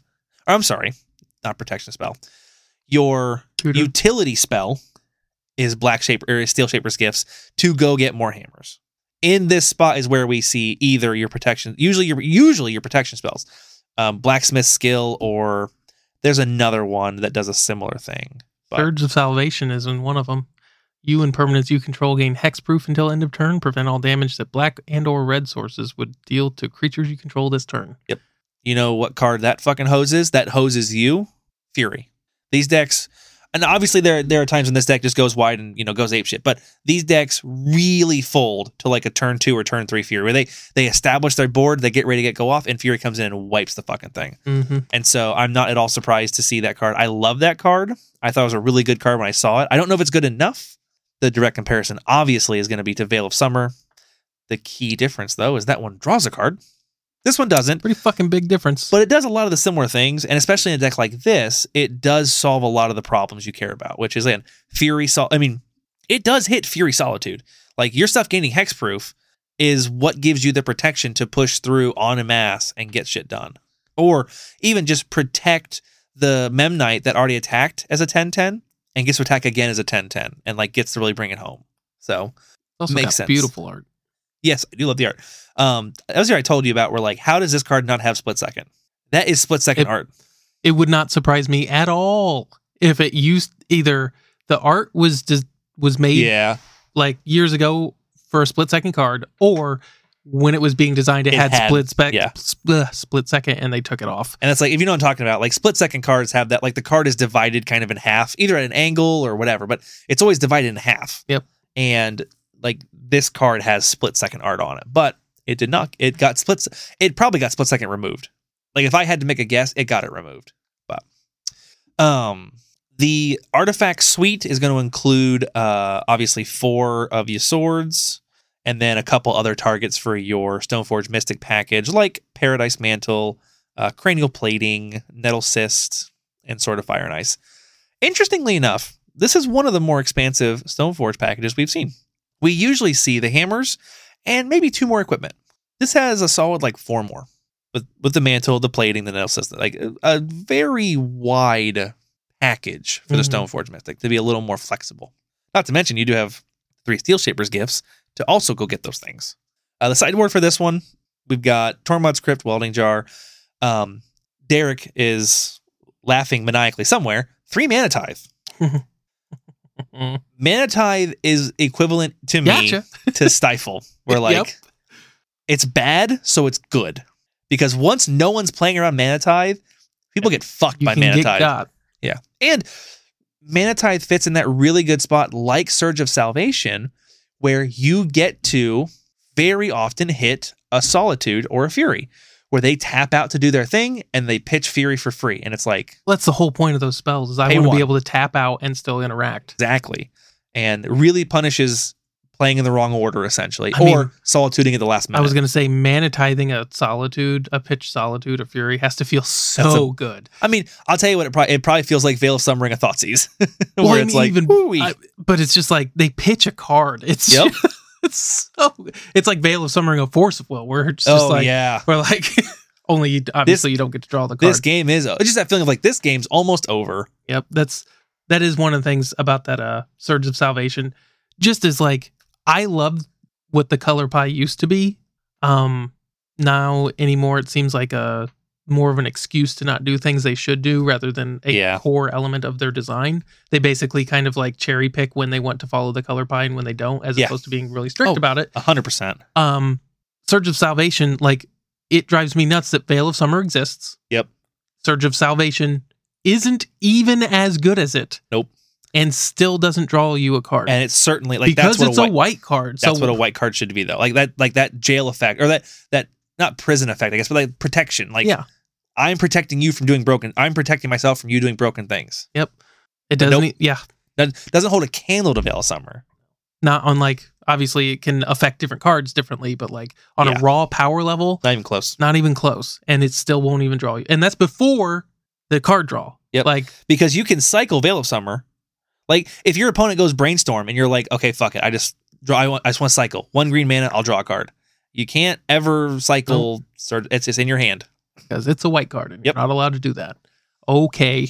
Uh, something else noticeable in this sideboard, we do have uh, two March of Otherworldly Light and two On Thin Ice. So we do have a Snowland package. I love that card. Yep, that card's phenomenal.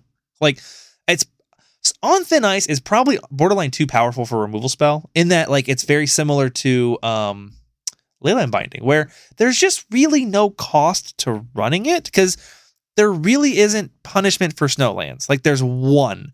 It's like it's a two and a white, and it says it's a two and a white two three that says snowlands ETB tapped. Yeah. That The- no one plays. the the only real punishment for playing snowlands is you have to run a bunch of basics to really make it effective. Like you wouldn't want to do it in something like a four color deck where you No. have a couple of each basic. Yes. But like if you're just in hammer time and you're like, yeah, why wouldn't I have ten snow covered Yep. planes? The cost is nothing. Then all of a sudden on thin ice seems like a pretty good card. It's a one white man to enchant a snowland and Hmm. exile one of their creatures underneath it. So the the card that um it's kind of based off of, if I remember correctly, is Chained to the Rocks, which was Mountain, right? I believe One so. red and an enchant target basic mountain or something. like that? Oh. enchant mountain you control. Yeah, Okay, so you, you can enchant a dual land. yeah, but it was a white card. Oh, it's white. Yeah, it's a white oh, card. nice. Okay, So again, it's, if you're playing Boros, you have to play Boros. are you're good to go. But it's phenomenal. If it, Right. And then they were just like, you know what? We're going to take that exact same effect because it sees no play, so clearly it's not broken. Yep. Throw it on And snow. Snow throw it on snow instead. So Yeah, phenomenal. All right, so let's take a look at uh, fifth place. This is going to be our Azorius list. so I will I'm going to interrupt for just a second. So, it was kind of the reverse of what you said about the colors. The other two of the three blue ones are white decks with Orvar in them. Oh, That's where the really? blue are. There's really actually only one that Oh. has the spell Pierce and Lavinia. And Oh, I Naily. didn't even notice that. Yep. Okay. So okay, so if that's the case, so I basically so you were Yeah, bouncing we around. I've covered three of the decks. Then You've which, covered three of the decks. which Azorius deck do I need to click on? Uh, the hero uh, Singh, Siang, whatever. Okay. I Uh, can't fifth, pronounce. so the fifth place list. So the fifth place list was our was our actual blue le- blue, blue list that we got uh, spell pierce into. Uh, the creature suite is almost the same. You just cut out well, cut out the You lose the Memnites. lose the memnites, add a gingerbrute, and that I'm a then fan of. pretty much pretty much the same. Uh, you do pick up two spell pierce and you change things around a little bit. There's those blacksmith skills, but that's that that spell suite's pretty interchangeable. Definitely some flex slots in there for season to taste. If you're running cranial planing in Urza Saga, run a Gingerbrood. I think I think Gingerbroot's amazing in these decks. We're like, like, like it's just it's more unblockable than Memnite or not Memnite than Ornithopter. Mm-hmm. It costs a mana and that's relevant, but it's more unblockable because nothing has haste. Pretty much. Like, almost nothing. more relevant. things have flying or reach than have haste. Absolutely. So, not to mention your Ornithopter loses flying. Mm-hmm. So on subsequent Yeah, attacks, it's still unblockable. it's way worse. Yeah. Uh, your artifact suite's a, a bit, quite a bit more narrow. You do have four Colossus Hammer, uh, one Nettle Cyst, one Cauldron Complete, and one Shadow Spear. So, oh, and, and one Paradise Mantle. So there's uh, you're, there's three or four less artifacts in this list, but the the spread is is pretty similar. Uh, same enchantment, Cigar to Aid, obviously, and then your sideboard here. Uh, you're getting those blue cards like Mana Leak and Lavinia. Uh, you do have Dranith Magistrate, Sanctifier, and Vec, so some good scam hate. Uh, oddly enough, two more Search of Salvation. The just a, another point. The other two mono white decks, one has three surges and one has four. So at least in this, so is that what this list found? Is that It what Hammer could Time be. found was Surge of Salvation for the for the scam matchup?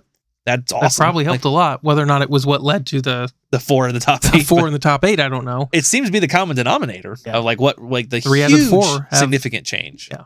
Um. But yeah, that is our top eight. Half of it was Hammer Time, so it goes a little faster there at the end. Yep. But uh, metagame summary we've got six Murktide Regent decks for 18.75% and five Hammer Time decks for about 15.5%. So we're looking at around 33, 34% in those top two decks, which is uh, probably too much. The fifth uh hammer time list also has three surges.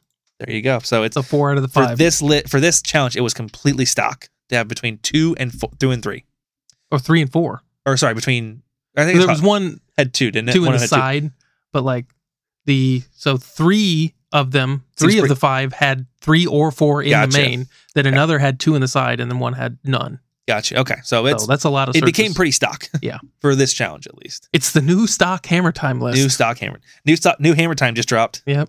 Dun, dun, dun, dun. we will never not go there. So just roll your eyes Um, and other fast forward fifteen seconds. other Rakdos mid range, both bringing home uh, three uh, Rakdos mid range, obviously Rakdos scam, bringing home three with 9.4%. Bunch of two ofs, Living End, Crashing Footfalls, Generic Ragavan, and Indomitable Creativity, and then a pretty good stack of one ofs. Most played cards this week Lightning Bolt, Ragavan, Mistress Bobble, Engineered Explosives, Expressive Iteration. I, I don't, I really wish I understood how this categorized this better. Because, like, look at the percentage. Mm-hmm. Is it just, so is it, it's It's got to be some sort of average between the two. Yeah. It's like, so uh, uh, then I'll ask you this real quick. What would you like? What do you think is more impactful? Because I know what I think. What matters more So for most played? realistically, it's probably copies, but it kind of depends because the problem is you can't just say that per card. So a good example of this, like the comparison, the best comparison I'm looking at is Ragavan versus Engineered Explosives. Like Ragavan very clearly is one of the most dominant cards in Yeah. um, modern. It's in 47% of decks, and there's 57 copies in here. Engineered Explosives is in more decks, but there's fewer copies, and it's because it's a sideboard card. yeah. So you chuck two in your sideboard. So that's how it tries to rationalize. Right. It tries to balance that. Like, but I don't know. I don't know to what degree these things are weighted. see, because I was thinking, like, I kind of care about like, in my opinion, the most played card is is in the most decks. Mm-hmm. Like, I don't. ma- I- To me, it's less impactful that you ran three copies or two copies or four copies. Like, I, I would make an exception for maybe one copy. Maybe one copy shouldn't quite count as to much. be but- fair, it might. but like two or more copies, like I care more about how many decks are playing it. That Mhm. makes it the most played card. Yeah. But that's a very good argument, and that's a great ca- that's a great way to emphasize it with Ragavan. Ragavan probably should be above Engineered Explosives. It's definitely a more impactful card in Modern, even though it does see play in less decks. Yeah. Percentage wise. Yeah. Top creatures, obviously Ragavan's on top there. Uh, Dragon Rage Channeler, Fury, Murktide Regent, and Grief. Man, I just wish red was good. yeah, it'd be uh, it'd be really cool if uh, the top three creatures were red, and then the next two go into red decks.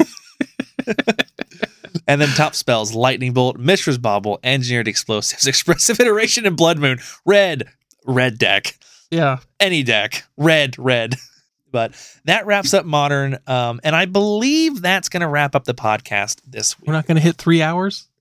No, we're going to do about two hours and twenty minutes this week, um, unless there's something you want to talk about at the end of the podcast. No, I just, I was, we were talking there at the end, and I was just like, you know what?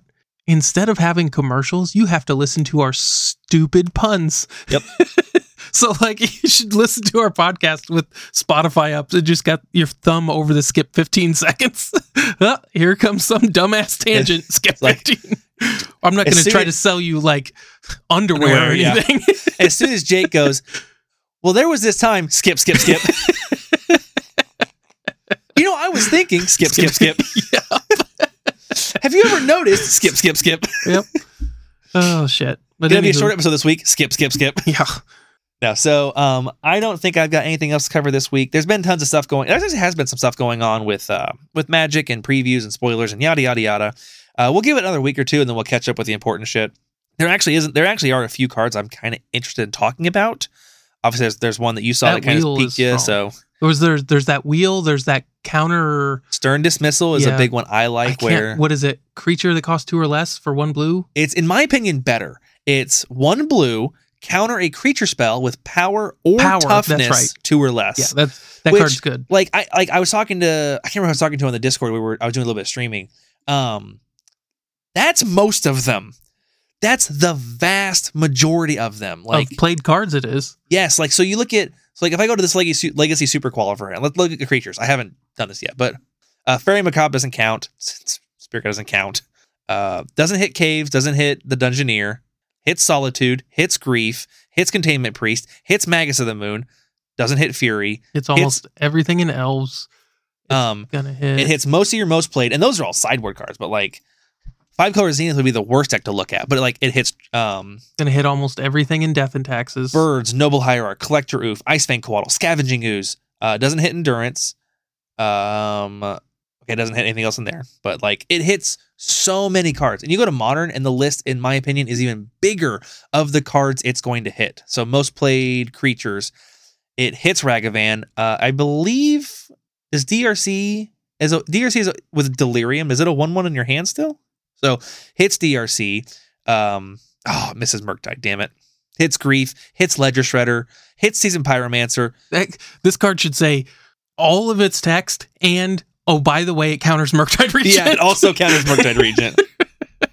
like it hits not everything, but so many things, so so many things. So obviously, it's there's it's a narrow list of shells the deck is going to fit in, or the card's going to fit in, but it's so good when you're looking for removal against a lot of these decks. Like it's such a good removal well, piece. What we're, we were talking about with like minor misstep, where it's a clean answer, where you're just It's- like, yes. you're going to pay one, I'm going to pay one, we're good to go. You're going to pay one or two, I'm going to pay one, we're good to go. And this this card so often is going to be going up on mana significantly. There's well, yeah, it's that either or, Yeah. or like that shadow creature, two mana for a three two. Exactly. Hits it. There's it's so rare these days. Like, it happens, but like it's I should it's much more common that wizards instead of making it a 3/3 makes it an undercosted 3/2. Yep. Or an or or, or it's a 4/2 or a 2/4 or they love that too cuz it's a great way to kind of balance a creature out with like, well, it's probably too cheap, but it's it, it's it's pretty weak. It Mhm. dies in combat. Well, it also hits turn, it gets hurt by stern, dismiss, stern dismissal. So, like, there's a couple cards I kind of want to talk about. We'll wait till the set's all the way out. We'll give it some time to percolate in our heads. If there's anything else we want to talk about, dude, the internet's internet's going fucking crazy about this Orcish Orcish Bowmaster card, which I will admit I did misread and is better than I thought. Yeah, that card's. I would. I'm going to say it's solid. Yeah, it's, I don't know. Um, I'm going to go by memory here, so don't judge me, but I believe it's one in the black for like a 1 1 with flash. And when an E ETB or er, when it ETBs, or whenever an opponent draws a card other than their first, you do you get to ping anything and amass one orc army. Yeah. So amass is obviously that it's the it's you make either you make an army token, then it's a one one, or you put a plus one plus one counter on your existing army token. So the idea that I okay, people are losing their fucking mind. I think the card's okay at best or or solid. Like if you're looking for a way to hate on brainstorm or ponder, like I maintain that Hull Breacher's just better. I will say there is. Uh, uh, we're, we had that conversation again because Yeah, there was that I- other I- one that fairy fairy whatever mastermind's better. the. I do love the fact that it actually attacks your life total.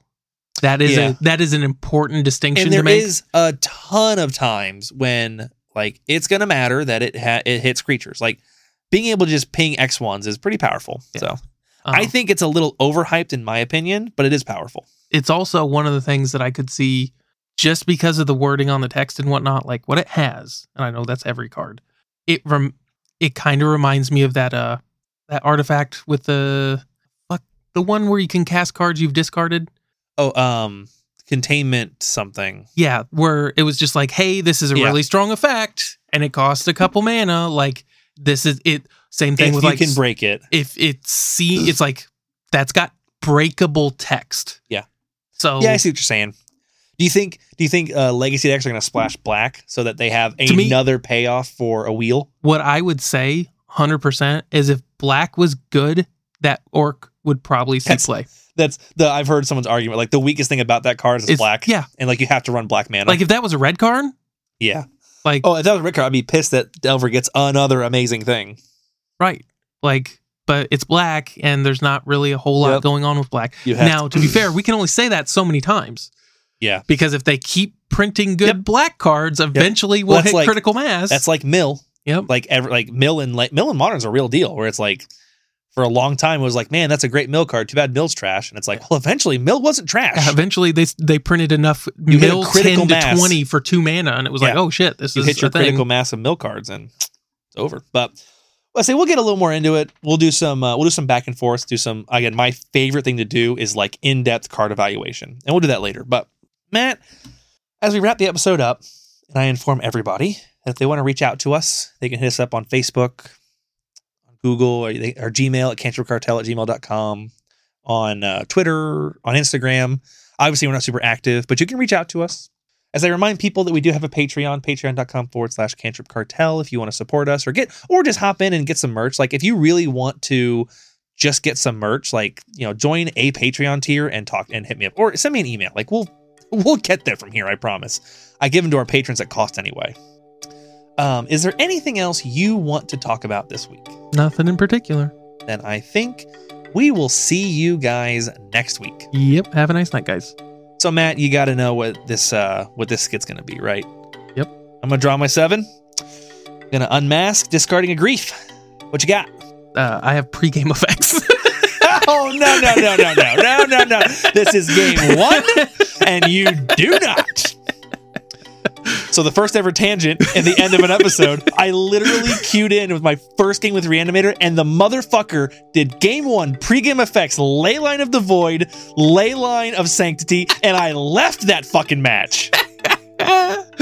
Welcome, step on in to the Cantrip Cartel. Jake and Matt chatting metagames while slinging some spells, casting ale, sipping on blue soup and parting some veils. Glimpse of nature once upon a time, they're telling the tale of the elvish visionaries on the wildwood prairies where the brainstorms are so fearsome, so scary, so legendary. Queering rangers grounds the sylvan libraries for when the greens and zenith would parry the clouds and turn their swords into plows. Let them rotate the crops, abundant growth in the ground. Nourish the life from the loam until it flourished unbound. Seeds of innocence burnished all the birch laurian mounds. Gaia's cradle exhaled, carpet of flowers unwound. Birds of paradise sang, tropical islands of sound. Allosaurus shepherd danced on dinosaur stomping grounds. Jake and Matt pondered deeply all this magic they found. Through their visions doused in serum, they saw only for how to convey these magic stories aloud to the crowds, the masses. Make the voices heard, share the truth, the magic. Through ancestral visions, they felt compelled to draw every single card with the cantrip cartel. Draw cards with the cantrip cartel. Drawing cards with the cantrip cartel.